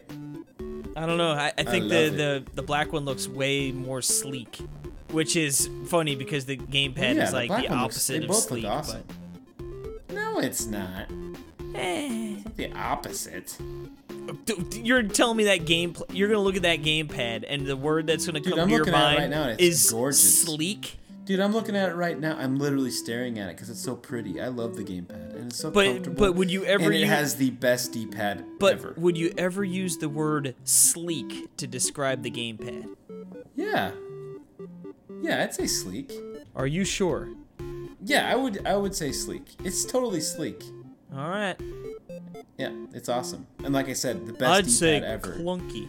we should do a new Super Mario Bros. U or Luigi uh, challenge. I don't have uh, Luigi actually. Okay, we can do the original then. If you want to get your butt kicked, I'm down. Anyway, yeah, so uh, yeah, so I, I got picked it up. I actually got it for streaming and recording, so I could put it in my office.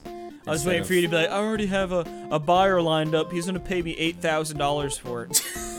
No, not eight thousand. No, I don't have to buy. it. I'm gonna keep it and use it because it's convenient. So, anywho, that's it for my Craigslist roundup, and that's it for this super ridiculously long show that we need to end now. yes. Once again, I would like to thank Rupert and Martino for joining us on our interviews, as well as Grizzle, and that's the name I'm sticking with, just because Grizzle. The, to Grizzle say it all. Sis. to say it all, you know, I, I hope he's not offended by his his cut down to Grizzle again for the Oh, giveaway. Um, Yeah.